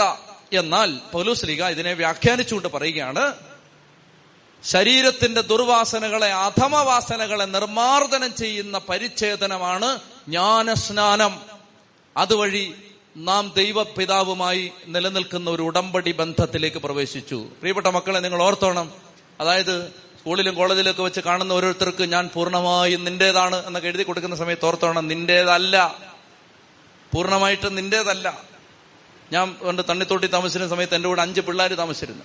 കൊച്ചുകുട്ടികളാണ് യുവമാരുടെ പ്രായമുള്ള അഞ്ച് പിള്ളേർ അപ്പൊ എല്ലാം മാതാപിതാക്കളില്ലാത്തവരും ബ്രോക്കൺ ഫാമിലിയിലുള്ള കുഞ്ഞുങ്ങളും വരും. അവിടെ നിന്ന് പഠിക്കുകയായിരുന്നു അപ്പൊ ഞാൻ വൈകുന്നേരം ആകുമ്പോൾ ഇതുപോലെ തിരക്കൊന്നും ഇല്ലാത്ത കാലമാണ്. അപ്പൊ അതുകൊണ്ട് വൈകുന്നേരം പിള്ളേരെ വിളിച്ചിട്ട് ബുക്ക് ഇടറാ. ബുക്ക് ബുക്ക് ബുക്ക് ബുക്ക് ഇന്നെന്താ പഠിച്ചത്? ഇന്നെന്താ എഴുതിയത്? ഇങ്ങനെടാ ഇങ്ങനെടാ നോട്ട് എഴുതുന്നത്? എന്നൊക്കെ പറഞ്ഞിട്ട് ഞാൻ യുവമാരെ ഇങ്ങനെ പരിശീലിപ്പിച്ചുകൊണ്ടിരുന്ന സമയമാണ്. അപ്പൊ അങ്ങനെ ഇരിക്കുമ്പോൾ ഒരുത്തന്റെ നോട്ട്ബുക്കിൽ നിന്ന് ഞാനിങ്ങനെ നോക്കിക്കൊണ്ടിരിക്കുമ്പോൾ ഒരു പേപ്പർ താഴെ വീണു. അപ്പൊ ഈ പേപ്പർ താഴെ വീണതും ഇവൻ ഇടിവെട്ടി പോലെ ഇങ്ങനെ ഞെട്ടി. ഞെട്ടിയിട്ട് ഞാൻ കാണാത്ത പോലെ ഇങ്ങനെ നോക്കുകയാണ്. ഞെട്ടിയിട്ട് ഇവൻ പതുക്കെ ആ പേപ്പറിന്റെ പുറത്ത് കാൽ ചവിട്ടിയൊക്കെ എന്നിട്ട് അവൻ വളരെ സന്തോഷത്തോടെ ഇങ്ങനെ നിൽക്കുകയാണ്. അതായത് ഞാൻ കണ്ടിട്ടില്ലെന്നാണ് പക്ഷെ ഞാൻ ഇതെല്ലാം കാണുന്നുണ്ട്. എന്നിട്ട് ഞാനിതെല്ലാം നോക്കിയിട്ട് പുസ്തകം കൊടുത്തിട്ട് പറഞ്ഞു പോകൂ. പോ. അവ ഇങ്ങനെ നിൽക്കാം പോടാ. അവ ഇങ്ങനെ കാരണം അവൻ കാൽ മാറ്റിയാൽ ഒരു സാധനം എന്റെ കിട്ടും. അതുകൊണ്ട് പോവാതെ നിൽക്കാം പോടാ. ഇങ്ങനെ നിൽക്കുക പോടാ. പോടാ എന്ന് പറഞ്ഞിട്ട് ഒരു തള്ളു കൊടുത്തു. അവ പോയി. ഞാൻ ഈ സാധനം എടുത്തു. എന്റെ ജീവിതത്തിൽ ഞാൻ ആദ്യമായി വായിച്ച പ്രേമലേഖനമായിരുന്നു. അത് അതിനകത്ത് ഇങ്ങനെ എഴുതിയിരിക്കുകയാണ്.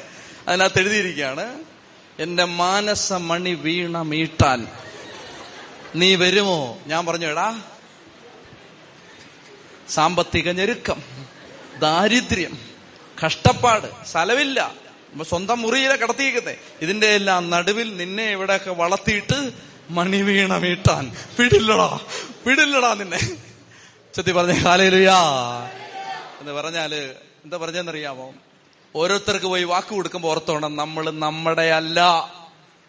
നമ്മൾ വിലയ്ക്ക് വാങ്ങപ്പെട്ടവരാണ്. നമ്മൾ നമ്മുടെ അല്ല. മനസ്സിലായോ? അതായത് നമ്മൾ നമ്മുടെ അല്ല നമ്മൾ കടം വാങ്ങിയ ആളുകളാണ്. കടം കിട്ടിയ ദാനം കിട്ടിയ ജീവിതമാണ്. ഇത് ഇത് യേശുവിന്റെതാണ്. യേശു തന്റെ രക്തം കൊണ്ട് വിലയ്ക്ക് വാങ്ങി വിലയ്ക്ക് വാങ്ങി. ഇപ്പൊ നമ്മുടെ മേൽ ആർക്ക് ഈ ഈ നിങ്ങൾ വായിച്ചിട്ടില്ലേ? അതായത് എന്റെ അഭിഷിക്തനെ തൊട്ടുപോകരുത് വായിച്ചിട്ടുണ്ടോ? വായിച്ചിട്ടുണ്ടോ? ആ വായി നിങ്ങൾ വായിക്കണം അത്. എന്റെ അഭിഷിക്തനെ തൊട്ടുപോകരുത് അതിനകത്ത് ഞാൻ എന്റെ ബൈബിളിൽ വരച്ചിട്ടിരിക്കുന്ന എവിടാന്നറിയാമോ എന്റെ അഭിഷിക്തനെ തൊട്ടുപോകരുത്. ഞാൻ അത് വരച്ചിട്ടുണ്ട്. ഒരു വാക്കിന്റെ അടിയിലേ വരച്ചിട്ടുള്ളൂ. തൊട്ടുപോകരുത്. അല്ല. എന്റെ. അഭിഷിക്തനെ അല്ല. എന്റെ. ഹോ. അഭിഷിക്തനെ കുറിച്ച് കർത്താവ് പറയാണ് എന്റെ. ഞാൻ അതിന്റെ അടി മാത്രമേ വരച്ചിട്ടുള്ളൂ. എന്റെ. And I belong completely to my Lord എന്റെ. എന്റെ അഭിഷിക്തനെ തൊട്ടുപോരുത് എന്റെ ഇത് അഭിഷിക്തന്റെ കാര്യം മാത്രമല്ല. അഭിഷിക്തൻ എന്ന് പറഞ്ഞാൽ മൂറോൻ കൊണ്ട് പരിശുദ്ധ മൂറോൻ കൊണ്ട് കംപ്ലീറ്റ് അഭിഷേകം ചെയ്യപ്പെട്ടവരാണ് എല്ലാവരും. എല്ലാവരും അഭിഷിക്തരാണ്. പ്രിയപ്പെട്ട മക്കളെ നിങ്ങൾ വിശ്വാസത്തോടെയും ദൈവസ്നേഹത്തോടെയും തീഷ്ണതയോടെയും ജീവിച്ചാൽ നിങ്ങളെ ഒരാളും തൊട്ടില്ല. തൊടാൻ പറ്റില്ല. ജറമയ ഇരുപത് പതിനൊന്ന്. വീരയോദ്ധാവിനെ പോലെ ദൈവം നിന്റെ വലത് ഭാഗത്തുണ്ട്. അതിനാൽ നിന്റെ പീഡകർക്ക് കാലിടറും. അവർ നിന്റെ മേൽ വിജയം വരിക്കില്ല. വിജയിക്കാതെ വരുമ്പോൾ അവ വല്ലാതെ ലജ്ജിക്കും. ഇറമിയ പതിനേഴിൽ നമ്മൾ വായിക്കും. പതിനൊന്ന് മുതലുള്ള തിരുവചനങ്ങളിൽ നിനക്കെതിരെ വിധി പ്രസ്താവിക്കുന്ന അതായത് നിനക്കെതിരെ ഉണ്ടാക്കിയ ഒരായുധവും ഫലപ്രദമാവില്ല. നിനക്കെതിരെ ഉണ്ടാക്കിയ നിനക്കെതിരെ വിധി പ്രസ്താവിക്കുന്ന നാവുകളെ നീ ഖണ്ഡിക്കും. അതെ അത് അതൊക്കെ സംഭവിക്കണമെങ്കിൽ ഉണ്ടല്ലോ ആദ്യം ഈ ബോധം വരണം. ഞാൻ ആരുടെയാണ്? ആത്മാവിൽ ദൈവത്തെ ആരാധിക്കുകയും ജഡത്തിൽ ശരണം വെക്കാതിരിക്കുകയും യേശുക്രിസ്തുവിൽ അഭിമാനം കൊള്ളുകയും ചെയ്ത യഥാർത്ഥ മാമോദീസായുടെ യഥാർത്ഥ രൂപി നമ്മളിൽ നിറഞ്ഞാൽ പ്രിയപ്പെട്ട മക്കളെ നമ്മുടെ പവർ വേറെയാണ്. ചെത്തി പറഞ്ഞേ ഹാലേ ലുയാ ഹാലേ ലുയാ അതുകൊണ്ട് ആ ബോധം വരണം ആ ബോധം. നമ്മളാണ് യഥാർത്ഥ പരിച്ഛേദിതർ മൂന്ന് കാര്യങ്ങൾ മറക്കരുത്. ദൈവത്തെ പിതാവായി ആരാധിക്കുകയും ആത്മാവിൽ ആരാധിക്കുകയും ജഡത്തിൽ ശരണം വെക്കാതിരിക്കുകയും യേശുക്രിസ്തുവിൽ അഭിമാനം കൊള്ളുകയും ചെയ്യും അഭിമാനം കൊള്ളുകയും ചെയ്യുന്ന നമ്മൾ. കണ്ണടച്ച് കരങ്ങൾ സ്വർഗത്തിലേക്ക് ഉയർത്തി മുഖദയം തുറന്ന് കർത്താവിനെ ആരാധിച്ച് എല്ലാ മക്കളും സ്തുതിച്ചേ ഹാലെ ലുയ്യ ഹാലെ ലുയ്യ ഹാലെ ഒരു പത്തിരുപത് പേര് നമ്മുടെ സ്വരം കേൾക്കട്ടെ അതരം തുറന്ന് സ്തുതിച്ച് ഹാലലുയ ഹാലലുയ ഹാലലുയ ഹാലലുയ ഹാലലുയ ഹാലലുയ ഹാലലുയ ഹാലലുയ ഹാലലിയ ഹാലലിയ ഹാലലിയ ഹാലലിയ ഹാലലിയ ഹാലലിയ ഹാലലിയ ഹാലലിയ ചത്തി സ്തുതിച്ച്.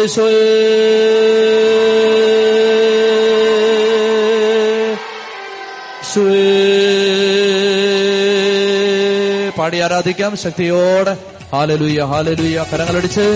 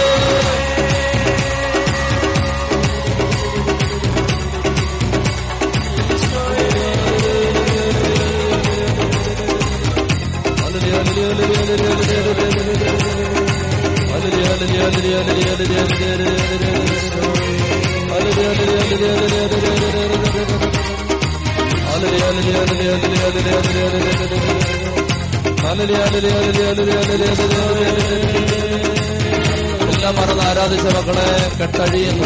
ഈശോയുടെ നാമത്തിൽ ബന്ധനങ്ങൾ അഴിയുന്നു ഈശോയുടെ നാമത്തിൽ രോഗപീഠകൾ വിട്ടുപോകുന്നു. യേശുവിന്റെ നാമശക്തിയാൽ പാപബന്ധനങ്ങൾ അഴിയുന്നു. യേശുവിന്റെ നാമശക്തിയാൽ രോഗബന്ധനങ്ങൾ അഴിയുന്നു. ഈശോയെ ഉച്ചത്തിൽ വിളിച്ച് ഉച്ചത്തി വിളിച്ച്.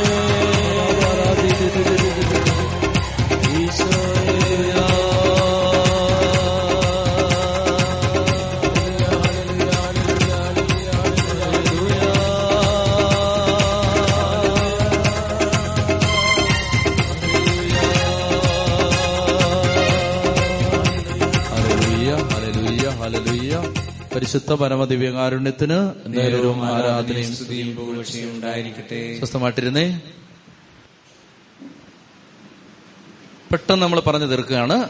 പതിനേഴാം അധ്യായത്തിൽ അബ്രഹാമുമായി ദൈവം ഉടമ്പടി ഉടമ്പടിയുണ്ടാക്കി ഉടമ്പടിയെക്കുറിച്ച് നമ്മൾ ചിന്തിച്ചു. പരിച്ഛേദനമാണ് ഉടമ്പടിയുടെ അടയാളം. അത് തലമുറ തലമുറകളായി യഹൂദര് തുടർന്നുകൊണ്ടിരിക്കുന്നു. എന്നാൽ പുതിയ നിയമത്തിലേക്ക് വരുമ്പോൾ പരിച്ഛേദനം എന്താണെന്ന് നമ്മൾ മനസ്സിലാക്കി. അത് ജ്ഞാനസ്നാനമാണെന്നും ആ ജ്ഞാനസ്നാനം സ്വീകരിക്കുന്നതിന്റെ അരൂപി എന്താണ്? അതിന്റെ യഥാർത്ഥ അർത്ഥം എന്താണ്? അത് ഫിലിപ്പെ ലേഖനം മൂന്നാം അധ്യായം മൂന്നാം വാക്യത്തിൽ നിന്നും നമ്മൾ മനസ്സിലാക്കി. ദൈവത്തെ ആത്മാവിൽ ആരാധിക്കുകയും ജഡത്തിൽ ശരണം വെക്കാതിരിക്കുകയും യേശുക്രിസ്തുവിൽ അഭിമാനം കൊള്ളുകയും ചെയ്യുക എന്നുള്ളതാണ് യഥാർത്ഥ പരിച്ഛേദനം. അപ്പൊ ഇതാണ് മാമോദീസ മുങ്ങിയ ഒരു വ്യക്തിയിൽ ഉണ്ടാവേണ്ട മൂന്ന് ഭാവങ്ങൾ. അത് ദൈവത്തെ ആത്മാവിൽ ആരാധിക്കണം ജഡത്തിലോ ലോകത്തിലോ മനുഷ്യരിലോ ശരണം വെക്കരുത് ദൈവത്തെ ആശ്രയിക്കണം യേശുക്രിസ്തുവിൽ അഭിമാനം കൊള്ളണം. എന്നിട്ട് ദൈവം പറയുകയാണ് പതിനഞ്ച് മുതലുള്ള വാക്യങ്ങൾ ദൈവം അബ്രാഹത്തോട് അരളി ചെയ്തു നിന്റെ ഭാര്യ സാറായി എന്നല്ല സാറ എന്നാണ്. ഞാൻ അവളെ അനുഗ്രഹിക്കും അവളിൽ നിന്ന് ഞാൻ നിനക്കൊരു പുത്രനെ തരും അവളെ ഞാൻ അനുഗ്രഹിക്കും അവൾ ജനതകളുടെ മാതാവാകും. അപ്പോൾ പതിനേഴാം വാക്യം അപ്പോൾ അബ്രാഹം കമിഴ്ന്നു വീണ് ചിരിച്ചുകൊണ്ട് ആത്മഗതം ചെയ്തു. ആത്മഗതം എന്ന് പറഞ്ഞാൽ ഉള്ളിൽ പറയുന്നതാണ്. ആത്മഗതം. അത് അവനവനോട് തന്നെ പറയുന്നതാണ്. അത് ഉറക്കെയല്ല ഉള്ളിലും ചിലപ്പോൾ പതുക്കെ ചിലപ്പോൾ മിണ്ടാതെ ഉള്ളിൽ തന്നെ പറയും ആത്മഗതം. അപ്പോൾ ഞാനിങ്ങനെ ഓർക്കണം ദൈവമേ ആ ഇതുങ്ങളൊന്നും ശ്രദ്ധിക്കുന്നില്ലല്ലോ. എന്റെ ആത്മകഥമാണ് ഏഹ് ഇതുങ്ങളൊന്നും ശ്രദ്ധിക്കുന്നില്ലല്ലോ. പറഞ്ഞിട്ടില്ല. അത് ഉള്ളിൽ. അപ്പൊ അബ്രാഹാം കമിഴ്ന്ന് വീണ് ചിരിച്ചുകൊണ്ട് ആത്മഗതം ചെയ്തു. എന്ന് പറഞ്ഞാൽ ഇങ്ങനെ വീണ് കിടന്നിട്ട് ചിരിക്കുകയാണ്. എന്നിട്ട് നേരെ നോക്കുമ്പോൾ ഭയങ്കര ഭക്തിയോടെ നിൽക്കും. അങ്ങനെയുള്ളവരെ കണ്ടിട്ടില്ലേ? അതായത് ചിരിച്ചു ഇങ്ങനെ ഭയങ്കര ചിരി കമിഴ്ന്ന് കണ്ട് ചിരിച്ചോണ്ടി എന്നിട്ട് നേരെ നോക്കുമ്പോൾ ഭയങ്കര ഭക്തിയോടെ അല്ലേലിയോ അല്ലേലിയോ അല്ലേലിയോ അവന് ചിരിയാണ്. പാവം ചിരിച്ച് ചിരിച്ചത് ചിരിച്ചതിന്റെ കാരണം എന്ന് പറഞ്ഞാൽ അങ്ങേർക്ക് ഇത് ഇത് പിടിയിട്ടുന്നില്ല. വയസ്സ് എത്രയായി? വയസ്സ് എത്രയായി? തൊണ്ണൂറ്റി ഒൻപത്. നൂറാവാൻ പോവാ. അപ്പൊ സെന്റിനറി സെലിബ്രേഷൻസിനെ കുറിച്ച് കമ്മിറ്റി കൂടിയിട്ട് വന്നതാണ് ശതാബ്ദി ആഘോഷങ്ങൾ എങ്ങനെ നടത്താം എന്ന് കമ്മിറ്റി കൂടിയിട്ട് വരുമ്പോഴാണ് ഇത് പറയുന്നത്. പിള്ളേരുണ്ടാകുന്ന ഭയങ്കര ചിരി.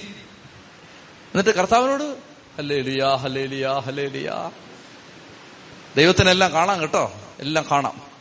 നീ വെളിയിൽ നിൽക്കുമ്പോൾ ഭയങ്കര ഭക്തിയാണ് പക്ഷെ എല്ലാം ദൈവം കാണുന്നുണ്ട്. അപ്പൊ ദൈവം പറയുകയാണ് അബ്രഹാം ആത്മകഥം ചെയ്യാണ്. തന്നോട് തന്നെ പറയുകയാണ്. ഓ നൂറ് വയസ്സ് തികഞ്ഞവന് കുഞ്ഞു ജനിക്കുമോ? ചോദിക്ക തന്നോട് ചോദിക്കാണ്. നൂറ് വയസ്സ് കഴിഞ്ഞവന് കുഞ്ഞു ജനിക്കുമോ? എന്നിട്ട് സാറായെ നോക്കിയിട്ട് തൊണ്ണൂറെത്തിയ സാറാ? പ്രസവിക്കുമോ? പാവം. അപ്പൊ അബ്രഹാം പറയുകയാണ് കർത്താവേ നീ വലിയ മഹാത്ഭുതം ഒന്നും ചെയ്യണ്ട. ഇസ്മായേൽ ചാവാതിരുന്നാ മതി. കണ്ട ഔദാര്യം. അങ്ങേരുടെ ഔദാര്യം ദൈവത്തോടുള്ള ഔദാര്യം. ഇസ്മായേൽ ദൈവം ദൈവമേ നീ കഷ്ടപ്പെടുവൊന്നും വേണ്ട. നീ കഷ്ടപ്പെടുവൊന്നും വേണ്ട. ഇസ്മായേൽ ചാവാതിരുന്നാ മതി. ദൈവം അരളി ചെയ്തു നിന്റെ ഭാര്യ സാറ തന്നെ നിനക്കൊരു പുത്രനെ തരും. നീ അവനെ ഇസഹാക്ക് എന്ന് വിളിക്കണം. ഇസഹാക്ക് എന്ന വാക്കിന്റെ അർത്ഥം അവൻ ചിരിച്ചു. കേട്ടോ? പേരിട്ട് എന്താന്ന് മനസ്സിലായല്ലോ?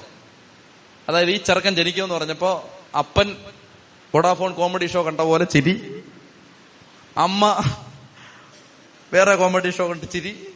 ഭയങ്കര ചിരി വീട്ടിൽ മൊത്തം ചിരി. അപ്പോ അബ്ര ഇങ്ങനെ ചിരിച്ചോണ്ട് വരികയാണ്. ബാറ ചിരിച്ചു സാറ ചിരിച്ചോണ്ട് വരികയാണ്. അപ്പൊ ഇത് കണ്ടിട്ട് ഹാഗാറ് ആ എന്നാ പിന്നെ ഞാനും ചിരിച്ചേക്കാം എന്ന് പറഞ്ഞിട്ട് ഹാഗാറ് ചിരിക്കുകയാണ്. അങ്ങനെ കംപ്ലീറ്റ് ചിരിയാണ്. ആർക്കും ഒന്നും പിടികിട്ടുന്നില്ല. കാരണം ചിരി വരികയാണ് ദൈവമേ. ഇത്രയൊക്കെ മതി കൂടുതലൊന്നും വേണ്ട എന്ന അർത്ഥത്തിൽ അബ്രഹാം പറയുകയാണ് ദൈവമേ ഇസ്മായിൽ ജീവിച്ചിരുന്നാ മതി. നിന്റെ ഭാര്യ സാറാ തന്നെ നിനക്കൊരു പുത്രനെ പ്രസവിക്കും. നീ അവനെ ഇസഹാക്കെന്ന് വിളിക്കണം. അവനുമായും അവന്റെ സന്തതികളായും ഞാൻ നിത്യമായി ഉടമ്പടി സ്ഥാപിക്കും. ഇസ്മായിലിനെ ഞാൻ തള്ളിക്കളയില്ല. അടുത്ത വർഷം നിനക്ക് ഇസഹാക്ക് ജനിക്കും. എന്നിട്ട് അബ്രഹാം അബ്രഹാമിനെ ദൈവം വിട്ടുപോയി. ദൈവം കൽപ്പിച്ച പോലെ തന്നെ ആ ദിവസം തന്നെ അബ്രഹാം മകൻ ഇസ്മായിലിനെയും തന്റെ വീട്ടിൽ പറന്നവരും താൻ വില കൊടുത്ത് വാങ്ങിയവരുമായ എല്ലാ പുരുഷന്മാരെയും പരിച്ഛേദനം ചെയ്തു. പരിച്ഛേദന സമയത്ത് അബ്രഹാമിന് തൊണ്ണൂറ്റൊമ്പത് വയസ്സും ഇസ്മായിലിന് പതിമൂന്ന് വയസ്സും ഉണ്ടായിരുന്നു. അന്ന് തന്നെ അബ്രാഹവും മകൻ ഇസ്മായിലും പരിച്ഛേദനം ചെയ്യപ്പെട്ടു. അബ്രഹാമിന്റെ വീട്ടിൽ എല്ലാവരും പരിച്ഛേദനം ചെയ്യപ്പെട്ടു. ആമേൻ. കഴിഞ്ഞു. അതാണ് പതിനേഴാം അധ്യായം. അതായത് ദൈവം പറഞ്ഞത് അപ്പൊ തന്നെ അനുസരിച്ച്. ഒറ്റ കാര്യം പറഞ്ഞിട്ട് നിർത്തുകയാണ്. അതായത് എന്തെങ്കിലും ദൈവം പറഞ്ഞാൽ അപ്പത്തന്നെ ചെയ്തോണം. നാളെ ആവട്ടെന്ന് വിചാരിക്കരുത്. പുറപ്പാട് പുസ്തകത്തിലേക്ക് നമ്മൾ പോകുമ്പോൾ നമ്മൾ ഇതിന്റെ ഒരു വിശദീകരണം പിന്നെ ഞാൻ പറയാം. അതായത് എന്തെങ്കിലും ഒരു കാര്യം പറഞ്ഞാൽ അപ്പൊ തന്നെ ചെയ്തോണം. പത്ത് ദിവസം കഴിയട്ടെന്ന് വിചാരിക്കരുത്. പത്ത് ദിവസം കഴിഞ്ഞ് ചെയ്യാൻ നീ ഉണ്ടാവണമെന്നില്ല. അതുകൊണ്ട് എന്തെങ്കിലും ഒരു കാര്യം ദൈവം ഒരു പ്രചോദനം തന്നാൽ അത് അപ്പ തന്നെ ചെയ്തോണം. ഇപ്പൊ ദൈവം പറയുകയാണ് ദൈവം ഒരു പ്രചോദനം തരികയാണ് ശക്തമായ ഒരു പ്രചോദനം തരികയാണ്. അതായത് ദൈവവേലയ്ക്ക് ഇറങ്ങാം. അതിനുവേണ്ടി അങ്ങ് ഇറങ്ങിക്കോണം. പത്ത് വർഷം കഴിയട്ടെ എന്ന് വിചാരിക്കരുത്. അബ്രഹാമിന്റെ ഒരു പ്രത്യേകത നമ്മൾ ഇനി അബ്രഹാമിന്റെ അടുത്ത അധ്യായത്തിലേക്ക് അബ്രഹാമിന്റെ നന്മകളാണ്. അബ്രഹാമിന്റെ ഒരു നന്മ ഇതാണ്. കർത്താവ് പറഞ്ഞു എന്ന് ഒരു കാര്യം കേട്ടാൽ അത് അപ്പൊ തന്നെ അനുസരിക്കാൻ തയ്യാറായി. അവൻ അത് അത് അനുസരിച്ചിട്ട് മതി. പിന്നെ വേറെ ഒന്നും വേറെ ന്യായമൊന്നും പറയാതെ അബ്രഹാം എല്ലാ എല്ലാവരെയും വിളിച്ച് പരിച്ഛേദന ചെയ്തു. അങ്ങനെ ഈ ഉടമ്പടി ബന്ധം അബ്രഹാം ഉറപ്പിച്ചു. പ്രിയപ്പെട്ട മക്കളെ നമ്മൾ ഈ സമാപന ആരാധനയിലേക്ക് പ്രവേശിക്കുമ്പോൾ പതിനാറാം അധ്യായത്തിൽ ദൈവം തന്നൊരു ബോധ്യത്തിൽ നമുക്ക് പ്രാർത്ഥിക്കാം. അതായത് നമ്മളാണ് ആത്മാവിൽ പിതാവിനെ ആരാധിക്കുന്നവർ യേശുക്രിസ്തുവിൽ ശരണം വെച്ചവർ ജഡത്തിൽ ശരണം വെക്കാത്തവർ യേശുക്രിസ്തുവിൽ അഭിമാനം കൊണ്ടവർ. നമ്മൾ ഇന്ന് കർത്താവിനെ ആരാധിക്കുന്ന സമയത്ത് നിങ്ങൾ ഒരു പത്തിരുപത് മിനിറ്റ് ആരാധന നീളും അതിനാ സമയത്ത് വഞ്ചരിക്കുകയും ചെയ്യും. അപ്പോൾ ആ ആരാധനയുടെ സമയത്ത് നിങ്ങൾ പ്രാർത്ഥിക്കേണ്ടത് എങ്ങനെയാണ്? പ്രാർത്ഥിക്ക പ്രാർത്ഥിക്കുമ്പോൾ ചിന്തിക്കണം നമ്മൾ യേശുക്രിസ്തുവിനെ ഏറ്റുപറയുന്ന ഏറ്റുപറയാനാണ് ഈ ആലയത്തിൽ വന്നത്. അപ്പൊ ഇവിടെ ഇരിക്കുന്ന ഒരാൾ പോലും യേശുക്രിസ്തുവിനെ ഏറ്റുപറയാതെയും ആരാധിക്കാതെയും ഈ ആലയത്തിൽ നിൽക്കരുത്. അസാധാരണമായ ഒരു ദൈവകൃപ നമ്മളെ പൊതിയും. വലിയ കൃപ കൊണ്ട് ദൈവം നമ്മളെ നിറയ്ക്കും ഹൃദയം നിറഞ്ഞ് നമുക്ക് മടങ്ങിപ്പോകാൻ പറ്റും. അപ്പോൾ അതുകൊണ്ട് പ്രത്യേകം ശ്രദ്ധിക്കുക. ആരാധനയ്ക്ക് മുമ്പ് ഞാൻ പറയുന്നു ആരാധനയിലേക്ക് പ്രവേശിച്ചു കഴിഞ്ഞാൽ ചിലപ്പോൾ നമ്മൾ നിന്നുകൊണ്ട് പാടി ആരാധിക്കും മുട്ടുകുത്തി നിന്ന് ആരാധിക്കും. ആ സമയത്ത് ആ ആരാധന തീർന്ന് ആശീർവാദം അച്ഛൻ തരുന്നത് വരെയും നിങ്ങൾ മറ്റൊന്നും ശ്രദ്ധിക്കാതെ ദൈവത്തെ ആരാധിക്കാം. ദൈവാരാധനയുടെ സ്ഥലമാണ് ഈ ഹോൾ. ഈ മല ദൈവാരാധനയുടെ സ്ഥലമാണ്. ദൈവത്തെ ആരാധിക്കാൻ വേണ്ടിയുള്ള സ്ഥലമാണ്. അപ്പൊ ഇവിടെ വരുന്നത് ഇപ്പൊ നിങ്ങൾ നിങ്ങൾ പോയി കഴിഞ്ഞാലും പല ദിവസങ്ങളിലും രാത്രി മുഴുവൻ ഏതാനും സഹോദരങ്ങൾ ഇരുന്ന് പ്രാർത്ഥിക്കുന്നുണ്ട് ഇവിടെ. എന്ന് പറഞ്ഞാൽ ദൈവത്തെ ഇങ്ങനെ ആരാധിച്ച് പ്രാർത്ഥിച്ച് വേറെ ഒരു വേറെ ഒന്നുമില്ല ഇവിടെ. ദൈവാരാധന മാത്രമേ ഉള്ളൂ. അപ്പൊ ഈ ദൈവാരാധന നടക്കുന്ന ഈ സ്ഥലത്ത് നമുക്ക് എല്ലാം മറന്ന് ദൈവത്തെ ആരാധിക്കണം. മറ്റൊരു കാര്യം എനിക്ക് പറയാനുള്ളത്. പരിശുദ്ധാത്മാവിന് വേണ്ടി കാത്തിരുന്ന് പ്രാർത്ഥിക്കുന്ന ദിവസങ്ങളാണിത്. അപ്പൊ ഈ ദിവസങ്ങളിൽ എല്ലാ ദിവസവും വൈകുന്നേരം ഇവിടെ വന്ന് പ്രാർത്ഥിക്കാൻ സൗകര്യമുണ്ട്. ആലയം തുറന്നു കിടക്കുകയാണ്. ചില ആളുകൾ വൈകുന്നേരങ്ങളിൽ വന്ന് പ്രാർത്ഥിക്കുന്നുണ്ട്. സെഹിയോൻ മാളികയിൽ സമ്മേളിച്ചാണ് ശിഷ്യന്മാർ പ്രാർത്ഥിച്ചത്. സെഹിയോൻ മാളികയുടെ പ്രത്യേകത എന്തായിരുന്നു? അത് വിശുദ്ധ കുർബാന ഈശോ സ്ഥാപിച്ച സ്ഥലമായിരുന്നെന്ന് പറഞ്ഞാൽ അന്നത്തെ ആദ്യത്തെ ക്രിസ്ത്യാനിയുടെ ആദ്യത്തെ പള്ളിയായിരുന്നു സെഹിയോൻ മാളിക. ക്രിസ്ത്യാനിയുടെ ആദ്യത്തെ പള്ളിയിൽ ഇരുന്നാണ് പരിശുദ്ധാത്മാവിന് വേണ്ടി പ്രാർത്ഥിച്ചത്. അതുകൊണ്ട് ആത്മാവിന് വേണ്ടി പ്രാർത്ഥിക്കുമ്പോൾ ദൈവം തെരഞ്ഞെടുത്ത് അഭിഷേകം ചെയ്ത സ്ഥലങ്ങളിലിരുന്ന് പ്രാർത്ഥിക്കുന്നത് നല്ലതാണ്. കാരണം ഇവിടെ പ്രാർത്ഥന നടക്കുകയും ഞാൻ ഇവിടെ ഉണ്ടെങ്കിൽ എല്ലാ ദിവസവും ഞാൻ ഈ ആലയം വഞ്ചരിക്കുന്നുണ്ട്. എല്ലാ ദിവസവും. ഇവിടെ ഉണ്ടെങ്കിൽ ഇവിടെ താമസം ഉണ്ടെങ്കിൽ ഇവിടെ ഉണ്ടെങ്കിൽ സ്ഥലത്തുണ്ടെങ്കിൽ ഉള്ള എല്ലാ ദിവസവും ഇത് ഞാൻ വഞ്ചരിക്കുന്നുണ്ട്. അപ്പോ കർത്താവുണ്ട് ഇവിടെ. കർത്താവിന്റെ സാന്നിധ്യമുണ്ട് പരിശുദ്ധിയുണ്ട് ദൈവകൃപയുണ്ട് ആരാധന നടക്കുന്ന സ്ഥലമാണ്. അതുകൊണ്ട് പ്രിയപ്പെട്ട സഹോദരങ്ങളെ നമ്മൾ ഇവിടെ വന്നിരുന്ന് പ്രാർത്ഥിക്കുന്നത് നല്ലതാണ്. ബുദ്ധിമുട്ടാണെന്ന് എനിക്കറിയാം. സന്ധ്യയ്ക്ക് സമയത്തൊക്കെ ചിലപ്പോൾ വരാൻ ബുദ്ധിമുട്ടാണ്. ചില ബുദ്ധിമുട്ട് സഹിച്ചാണേലും ഇവിടെ വന്നിരുന്ന് പ്രാർത്ഥിക്കുന്നത് നല്ലതാണ്. ഇവിടെ ആളുണ്ടാവും. ആരെങ്കിലുമൊക്കെ പ്രാർത്ഥിക്കാനുണ്ട്. ഇനി ആരും ഇല്ലെങ്കിലും നിങ്ങൾക്ക് ഇവിടെ വന്ന് പ്രാർത്ഥിച്ചിട്ട് തിരിച്ചു പോകുന്നതിന് വിരോധമില്ല. ഇവിടെ ആരെങ്കിലും ഉണ്ടാവും. അപ്പോൾ അതുകൊണ്ട് പ്രിയപ്പെട്ട സഹോദരങ്ങളെ ഇവിടെ വന്നിരുന്ന് പ്രാർത്ഥിക്കുക പെന്തക്കൂസ്തി വരെ? നിങ്ങളുടെ വീട്ടിൽ ഒരു മണിക്കൂർ ഫ്രീ കിട്ടിയാൽ പറയണം. നമുക്ക് മൗണ്ട് കാർമൽ മലയിലോട്ട് പോവാം. കർത്താവിന്റെ ആലയത്തിലേക്ക് പോകാമെന്ന് പറഞ്ഞപ്പോൾ അവർ സന്തോഷിച്ചു എന്ന് പറഞ്ഞ പോലെ അത് കേൾക്കുമ്പോൾ തന്നെ ഒരു സന്തോഷം വന്നിട്ട് വരാതിരിക്കാൻ തീരുമാനിച്ചവർ "അന്ന് നമുക്ക് പോവാം ഞാനും വരാം ഞാനും വരാം. അങ്ങനെ വരണം. ഇവിടെ വന്നിരുന്ന് പ്രാർത്ഥിക്കണം. ഇവിടെ വന്നിരുന്ന് പ്രാർത്ഥിക്കുമ്പോൾ പ്രത്യേകിച്ച് ബന്ധക്കോസ്തിയുടെ ഒരുക്ക ശുശ്രൂഷകൾ നടക്കുന്ന ആലയം ഇതാണ്. അതുകൊണ്ട് തന്നെ പ്രിയപ്പെട്ട മക്കളെ ഇവിടെ വന്നിരുന്ന് നമ്മൾ പ്രാർത്ഥിക്കുമ്പോൾ പരിശുദ്ധാത്മാവ് ശക്തമായിട്ട് നമ്മുടെ മേൽ നിറയും. വലിയ അഭിഷേകം നിറയും. ഇവിടെ വന്നിരുന്ന് ശക്തമായിട്ട്. ഇപ്പൊ കഴിഞ്ഞ ദിവസം രണ്ട് ദിവസമായിട്ട് പാലായിൽ നിന്നൊരു സഹോദരൻ ഇവിടെ വന്ന് മുഴുവൻ സമയം ഇരുന്ന് പ്രാർത്ഥിക്കുകയായിരുന്നു. വിദൂരങ്ങളിൽ നിന്നൊക്കെ മക്കൾ വന്നിരുന്ന് പ്രാർത്ഥിക്കുന്നുണ്ട്. അപ്പൊ ഇന്ന് വേറൊരു സഹോദരൻ വരും പ്രാർത്ഥിക്കാൻ വേണ്ടി വരും.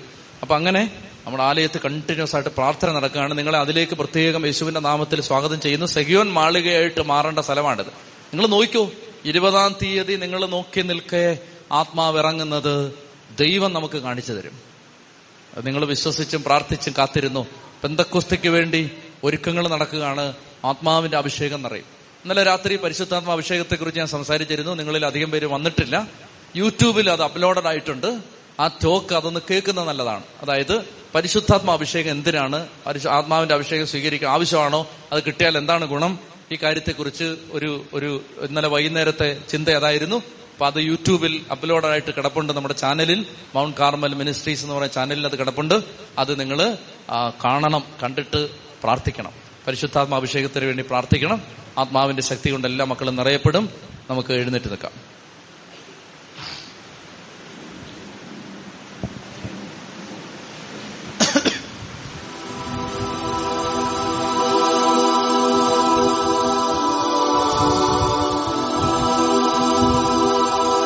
ദിവ്യകാരുണ്യനാഥനെ നമ്മൾ ഒരുമിച്ച് ആരാധിക്കുകയാണ്. പരിശുദ്ധാത്മാവിന്റെ ശക്തി കൊണ്ട് നമ്മൾ നിറയപ്പെടുകയാണ്. ഈ ആലയത്തിൽ പ്രഭാതം മുതൽ ആറ് മണിക്കൂർ നമ്മളിപ്പോൾ ഒരുമിച്ച് പ്രാർത്ഥിച്ച് മടങ്ങിപ്പോകുമ്പോൾ പ്രിയപ്പെട്ട മക്കളെ വലിയ കൃപയും കരുണയുമാണ് ദൈവം നമ്മളോട് കാണിക്കാൻ പോകുന്നത്. പ്രത്യേകമായൊരു അഭിഷേകം ഇന്ന് ഈ ആലയത്തിൽ നിറഞ്ഞു നിൽപ്പുണ്ട്. ഈശോയുടെ സ്നേഹം നിറഞ്ഞു നിൽപ്പുണ്ട്. വിടുതൽ സംഭവിക്കും.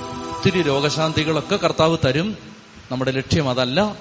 നമ്മുടെ ലക്ഷ്യം ദൈവത്തെ അറിയുക സ്നേഹിക്കുക എന്നുള്ളതാണ്. ബാക്കിയെല്ലാം ദൈവം തരും. കരങ്ങൾ സ്വർഗത്തിലേക്ക് ഉയർത്താം.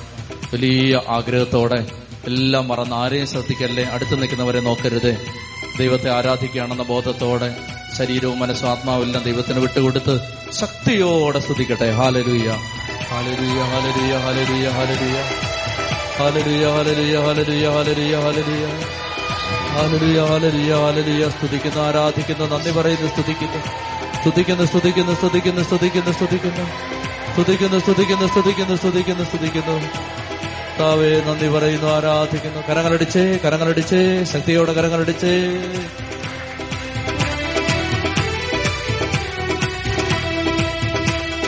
ആരാധന അങ്ങേക്കാരാധന ആരാധന. ആരാധന അങ്ങേക്കാരാധന ആരാധന. അങ്ങേക്കാരാധന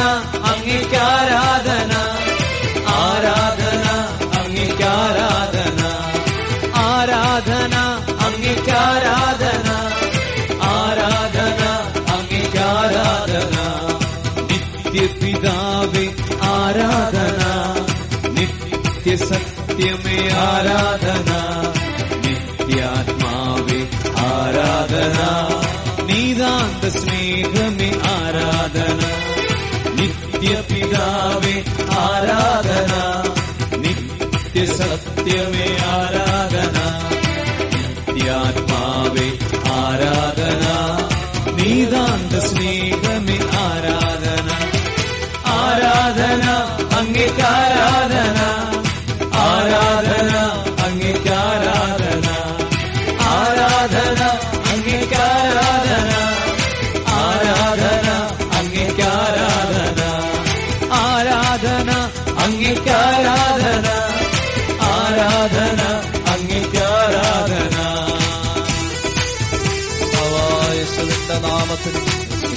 യേശുയുടെ പരിശുദ്ധ വചനത്തിന്റെ ശക്തിയും യേശുയുടെ ആലയത്തിൽ നിന്നുകൊണ്ട് പിതാവായ ദൈവമേ ഞങ്ങളൊക്കെ ആരാധിക്കുന്നു സ്തുതിക്കുന്നു നന്ദി പറയുന്നു.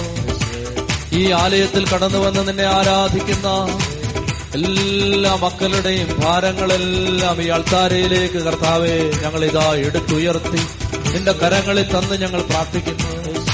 ദൈവമേ നീ ആലയത്തോട് കരുണയാവണമേ ഈ ജനത്തോട് കരുണയാവണമേ. ഈ ജനത്തിന്റെ കണ്ണുനീരെല്ലാം നീ ഏറ്റെടുക്കണമേ. വിദൂരങ്ങളിൽ നിന്ന് യാത്ര ചെയ്ത് കടന്നു വന്ന മക്കളുടെ കണ്ണുനീരെല്ലാം നീ ഏറ്റെടുക്കണമേ. ദൈവമേ നിന്റെ മുറിപ്പെട്ട കരം നീട്ടണമേ. അപ്പസ്തോലന്മാരെ അനുഗ്രഹിക്കാൻ നീ കരങ്ങൾ ഉയർത്തിയതുപോലെ. ദൈവമേ ഈ കർമ്മൽ മലയിലെ ധ്യാനകേന്ദ്രത്തിൽ നിന്ന് ഈ ജനത്തെ ആശീർവദിക്കാൻ ഇപ്പോൾ നീ കരങ്ങൾ നീട്ടണമേ.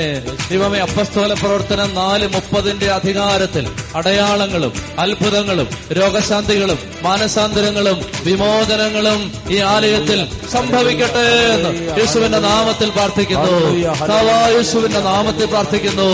ഹാലലുയ ഹാലലുയ ഹാലലുയ കരങ്ങൾ ഉയർത്തി ശ്രദ്ധിച്ച മക്കളെ ആദരം തുറന്ന് ശ്രദ്ധിച്ചു കർത്താവേ,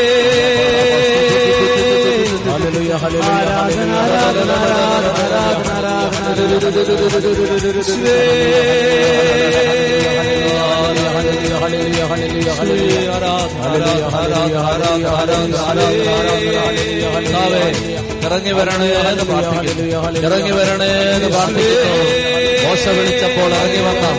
ഏലിയ വിളിച്ചപ്പോൾ ഇറങ്ങി വന്ന. സോളമൻ ആരാധിച്ചപ്പോൾ ഇറങ്ങി വന്ന.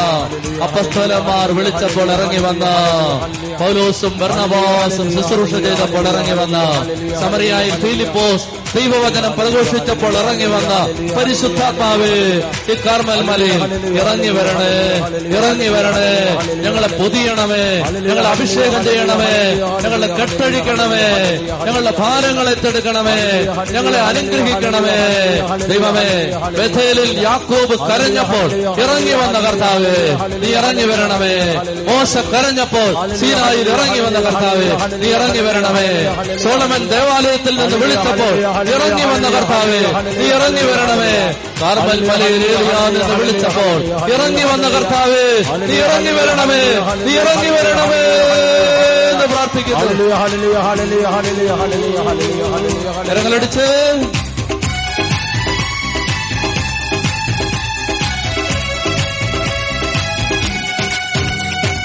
തീ പോലെ ഇറങ്ങണമേ. അഗ്നിനാവായി പതിയണമേ. കൊടുങ്കാറ്റായി വീശണമേ. ആത്മനദിയായി ഒഴുകണമേ. തീ പോലെ ഇറങ്ങണമേ. അഗ്നിനാവായി പതിയണമേ കൊടുങ്കാറ്റായി വീശണമേ. ആത്മനദിയായി ഒഴുകേണമേ. തീ പോലെ ഇറങ്ങണമേ. അഗ്നിനാവായി പതിയണമേ കൊടുങ്കാറ്റായി വീശണമേ. ആത്മനദിയായി ഒഴുകണമേ. അന്ത്യകാല അഭിഷേകം. സകല ജഡത്തിന്മേലും കൊയ്ത്തുകാല സമയമല്ലോ. ആത്മാവിൽ നിറയ്ക്കണമേ മറന്ന് പാടിക്ക്. അന്ത്യകാല അഭിഷേകം. സകല ജഡത്തിന്മേലും കൊയ്ത്തുകാല സമയമല്ലോ. ആത്മാവിൽ നിറയ്ക്കണമേ തീ പോലെ ഇറങ്ങണമേ. അവിനാവായി പതിയണമേ. കൊടുങ്കാറ്റായി വീശണമേ. ആത്മനദിയായി ഒഴുകണമേ. തീ പോലെ ഇറങ്ങണമേ. അഗ്നിനാവായി പതിയണമേ. കൊടുങ്കാറ്റായി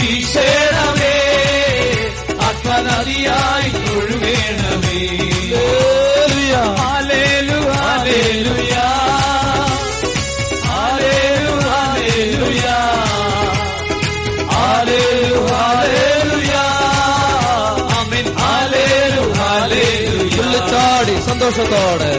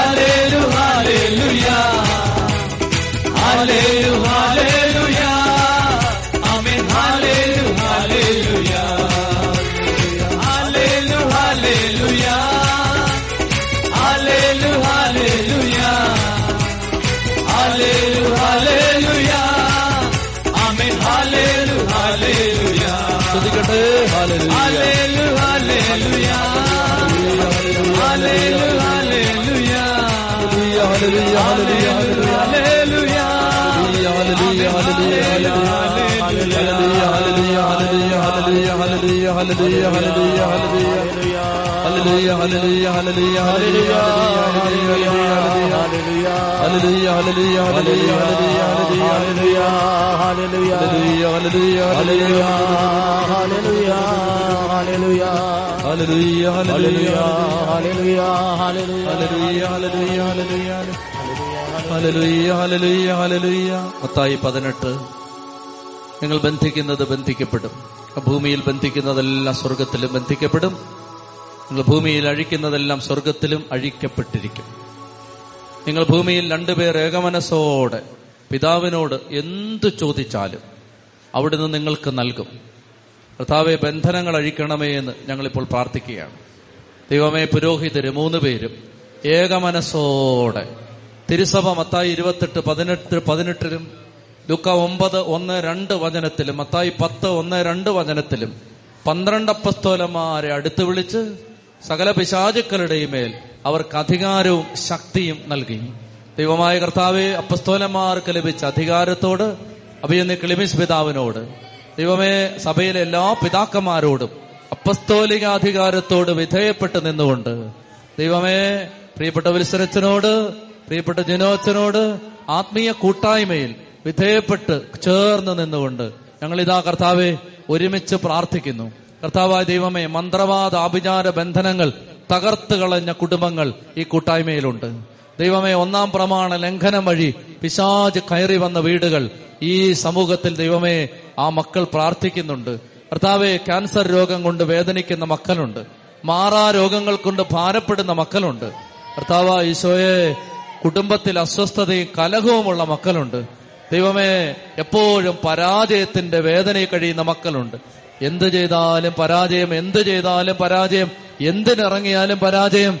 ദൈവമേ കോടിക്കണക്കിന് ലക്ഷക്കണക്കിന് രൂപയുടെ കടബാധ്യതയിൽ കെട്ടപ്പെട്ട് കിടക്കുന്ന മക്കളുണ്ട്. ഭാര്യയും ഭർത്താവും തമ്മിലുള്ള ദാമ്പത്യ ബന്ധം തകർന്നുപോയ മക്കൾ ഭർത്താവെ നിന്നെ ആരാധിക്കുന്നുണ്ട്. ദൈവമേ അനുസരിക്കാത്ത രോഗികളായ വഴിതെറ്റിപ്പോയ തെറ്റായ ബന്ധങ്ങളിൽ കുടുങ്ങിപ്പോയ മക്കളെ ഓർത്ത് ഭാരപ്പെടുന്നവർ ഈ ആലയത്തിലുണ്ട്.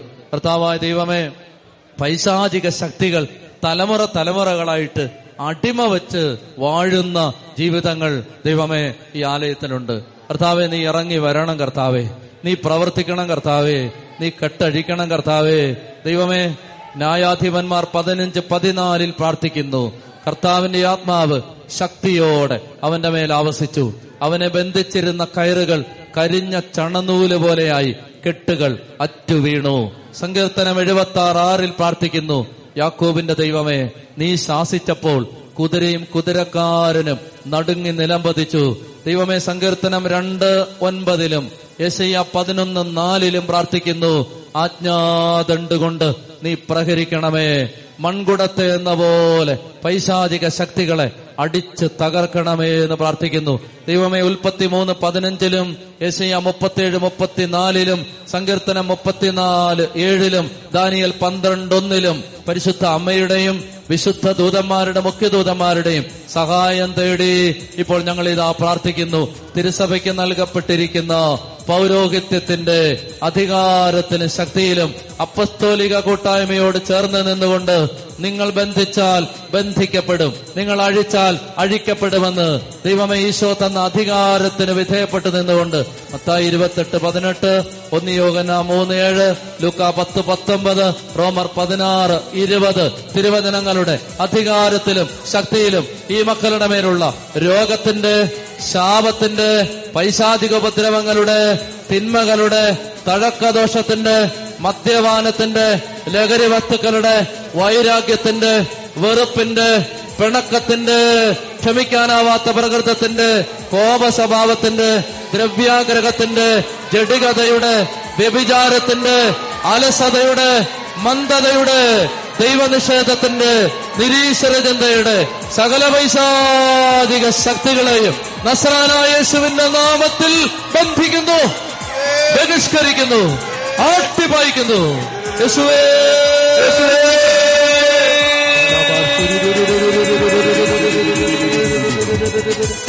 കരങ്ങളടിച്ച് ശക്തിയോടെ കരങ്ങളടിച്ച്.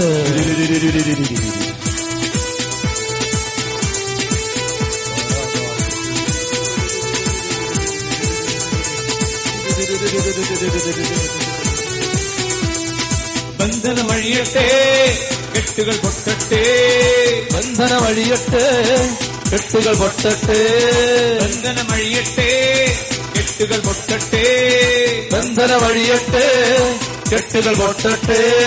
പാപത്തിന്റെ ചങ്ങലയെല്ലാം പൊട്ടി തകർന്നു പോകട്ടെ. പാപത്തിന്റെ ചങ്ങലയെല്ലാം പൊട്ടി തകർന്നു പോകട്ടെ. സാത്താന്റെ ചങ്ങലയെല്ലാം പൊട്ടി തകർന്നു പോകട്ടെ. സാത്താന്റെ ചങ്ങലയെല്ലാം പൊട്ടി തകർന്നു പോകട്ടെ. അടിമ ചങ്ങല പൊട്ടട്ടെ. യേശുനാമത്തിൽ അടിമച്ചങ്ങല പൊട്ടട്ടെ യേശുനാമത്തിൽ.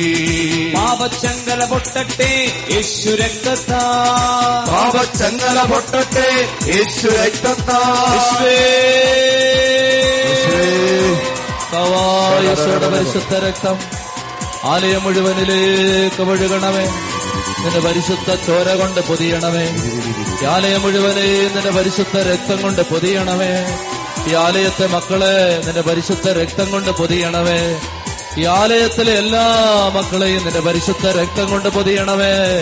ഈ ആലയം മുഴുവനെയും നിന്റെ പരിശുദ്ധ രക്തം കൊണ്ട് പൊതിയണമേ. ഹൃദയം തുറന്ന് അതരം തുറന്ന് ഉച്ചത്തിൽ ഈശോയേ.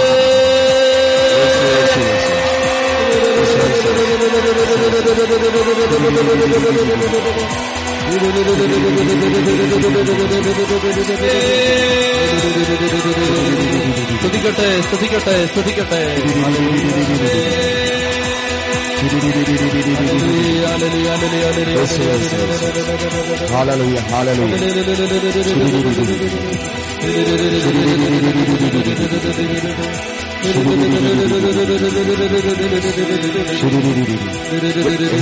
ഈ കൂട്ടായ്മയിൽ അനേകർക്ക് അനുസരണത്തിന് ദൈവഹിതത്തിനും ദൈവിക പദ്ധതികൾക്കും വിധേയപ്പെട്ട് കീഴ്വഴങ്ങുവാനുള്ള അഭിഷേകം ഈ കുട്ടാമയിൽ പരിശുദ്ധാത്മാ വചന ശുശ്രൂഷയുടെ നൽകിയതായിട്ട് പരിശുദ്ധാത്മാ വെളിപ്പെടുത്തുന്നു.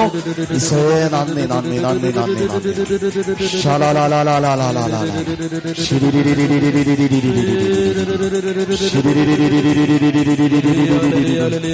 ഒരു ആക്സിഡന്റിലെ ശരീരത്തിൽ ആ വേദനകൾ ഇപ്പോഴും അനുഭവിച്ചുകൊണ്ടിരിക്കുന്ന ഒരു വ്യക്തിക്ക് ശരീരത്തിൽ കർത്താവ് സ്പർശിച്ച് സൗഖ്യം നൽകിക്കൊണ്ടിരിക്കുന്നതായിട്ട് ആത്മാ വെളിപ്പെടുത്തും കുടുംബ പ്രാർത്ഥന ആരംഭിക്കുമ്പോൾ തന്നെ കുടുംബത്തിൽ കുടുംബ പ്രാർത്ഥന ആരംഭിക്കുമ്പോൾ തന്നെ അസ്വസ്ഥത ഉണ്ടാവുന്നു കലഹം ഉണ്ടാവുന്നു തർക്കം ഉണ്ടാവുന്നു. അങ്ങനെ കുടുംബ പ്രാർത്ഥന മുടക്കുന്ന ഒരു തിന്മയുടെ അരൂപി ഒരു കുടുംബത്തിൽ നീശ എടുത്തു മാറ്റി. കർത്താവ് പ്രാർത്ഥനയുടെ അഭിഷേകം കൂടെ കുടുംബത്തിൽ നിറയ്ക്കുന്നതാണ് പരിശുദ്ധാത്മ വെളിപ്പെടുത്തുന്നു. ഹാലലുയ്യ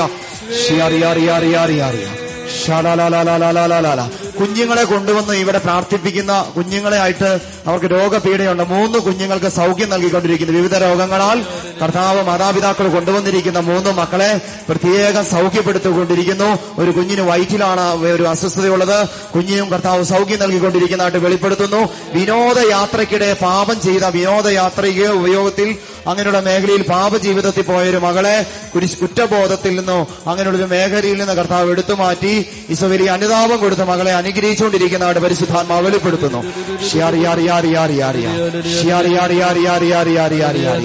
ഈശോയെ നന്ദി ഒത്തിരി കല്യാണം വന്നു വന്നു നടക്കത്തക്ക രീതിയിൽ വരുമ്പത്തേനും മുടങ്ങിപ്പോകുന്നു അങ്ങനെയുള്ളൊരു മകൾക്ക് ആ ബന്ധ അങ്ങനെയുള്ള ബന്ധനത്തിൽ നിന്ന് വിടുതൽ നൽകി കുടുംബജീവിതത്തിലേക്കുള്ള വെളി നൽകി ഈശോ അനുഗ്രഹിച്ചുകൊണ്ടിരിക്കുന്നതായിട്ട് വെളിപ്പെടുത്തുന്നു മയക്കുമരുന്ന് മയക്കുമരുന്ന് ഉപയോഗിക്കുന്ന മകന് വേണ്ടി പ്രാർത്ഥിക്കുന്ന അമ്മയുടെ പ്രാർത്ഥന ഈശോ കേൾക്കുന്നതായിട്ട് മകനെ കാലഘട്ടങ്ങളിൽ മാനസാന്തര അനുഭവത്തിലേക്ക് പരിശുദ്ധാത്മാവ് നയിക്കുമെന്ന് ആത്മാവ് വ്യക്തമായിട്ട് പരിശുദ്ധാത്മാവ് സന്ദേശം നൽകുന്നു. ഈശോയെന്ന് വിളിച്ച് പ്രാർത്ഥിക്കട്ടെ. ഹാളലുയ്യ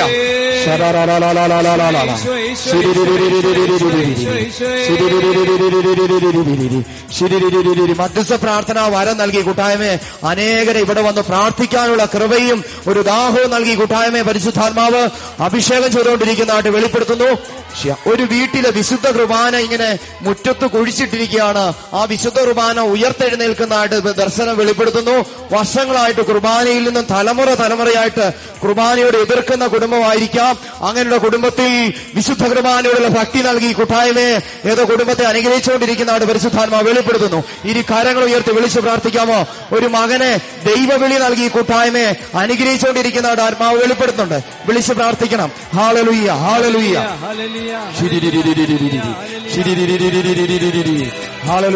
എപ്പോഴും പാട്ട് കൊണ്ട് കേട്ടുകൊണ്ടിരിക്കുക. ഹോം തിയേറ്ററിനകത്ത് പാട്ട് ഇങ്ങനെ കേട്ട് കേൾക്കുകയാണ്. അങ്ങനെ ഒരു മേഖലയിൽ ഒരു മകന് വിടുതം നൽകിക്കൊണ്ടിരിക്കുന്നതായിട്ട് പരിശുദ്ധാത്മ വെളിപ്പെടുത്തുന്നു. ദൈവവചനം കേൾക്കാനും പഠിക്കാനുമുള്ള കൃപ നൽകി മകനെ അനുഗ്രഹിച്ചുകൊണ്ടിരിക്കുന്നതായിട്ട് പരിശുദ്ധാത്മ വെളിപ്പെടുത്തുന്നു. ഹാലലുയ്യ ഹാലലുയ്യ ഹാലലുയ്യ ഹാലലുയ്യ വിളി ഹാലലുയ്യ ഹാലലുയ്യ ഹാലലുയ്യ ഹാലലുയ്യ ഹാലലുയ്യ ഹാലലുയ്യ ഈശോ ഒരിക്കൽ കൂടി വിളിക്കാമോ? ഹാലലുയ്യ ശക്തിയോടെ വിളിക്കട്ടെ.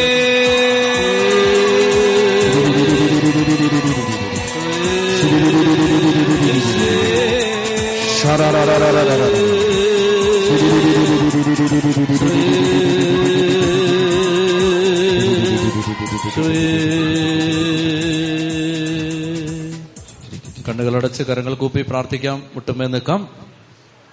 ഈശോയുടെ ആശീർവാദം സ്വീകരിക്കാൻ നമ്മൾ ഒരുങ്ങുകയാണ്. പ്രിയപ്പെട്ട മക്കളെ കർത്താവിന്റെ വലിയ ശക്തിയും സ്നേഹവും നമ്മളിലേക്ക് നിറയുകയാണ്. കണ്ണുകളടച്ച് കരങ്ങൾ കൂപ്പി പ്രാർത്ഥിക്കാം. ഈശോ ആശീർവദിക്കുമ്പോൾ കർത്താവിന്റെ മുമ്പിൽ ആറ് മണിക്കൂർ പ്രഭാതം മുതൽ ചെലവഴിച്ച മക്കളാണ്. കർത്താവിന്റെ സന്നിധിയിലായിരുന്ന മക്കളാണ്. ഒരുപാട് കെട്ടഴിയും ഈ ആശീർവാദത്തിന്റെ സമയത്ത്. പൗരോഹിത്യത്തിന്റെ ആശീർവാദം പരിശുദ്ധ കുമാരയുടെ ആശീർവാദം ഒരുപാട് ബന്ധനങ്ങൾ കർത്താവ് ഈ സമയത്ത് അഴിക്കും. പ്രിയപ്പെട്ട മക്കളെ വലിയ വലിയ ദാഹത്തോടെ കരങ്ങൾ യേശുവിലേക്ക് നീട്ടിപ്പിടിച്ച് എല്ലാം മറന്ന് ഈശോയെ കണ്ണു തുറന്ന് നോക്കി. ഉച്ചത്തി കർത്താവിനെ വിളിക്കാം. ഈശോയെ വിളിക്കാം.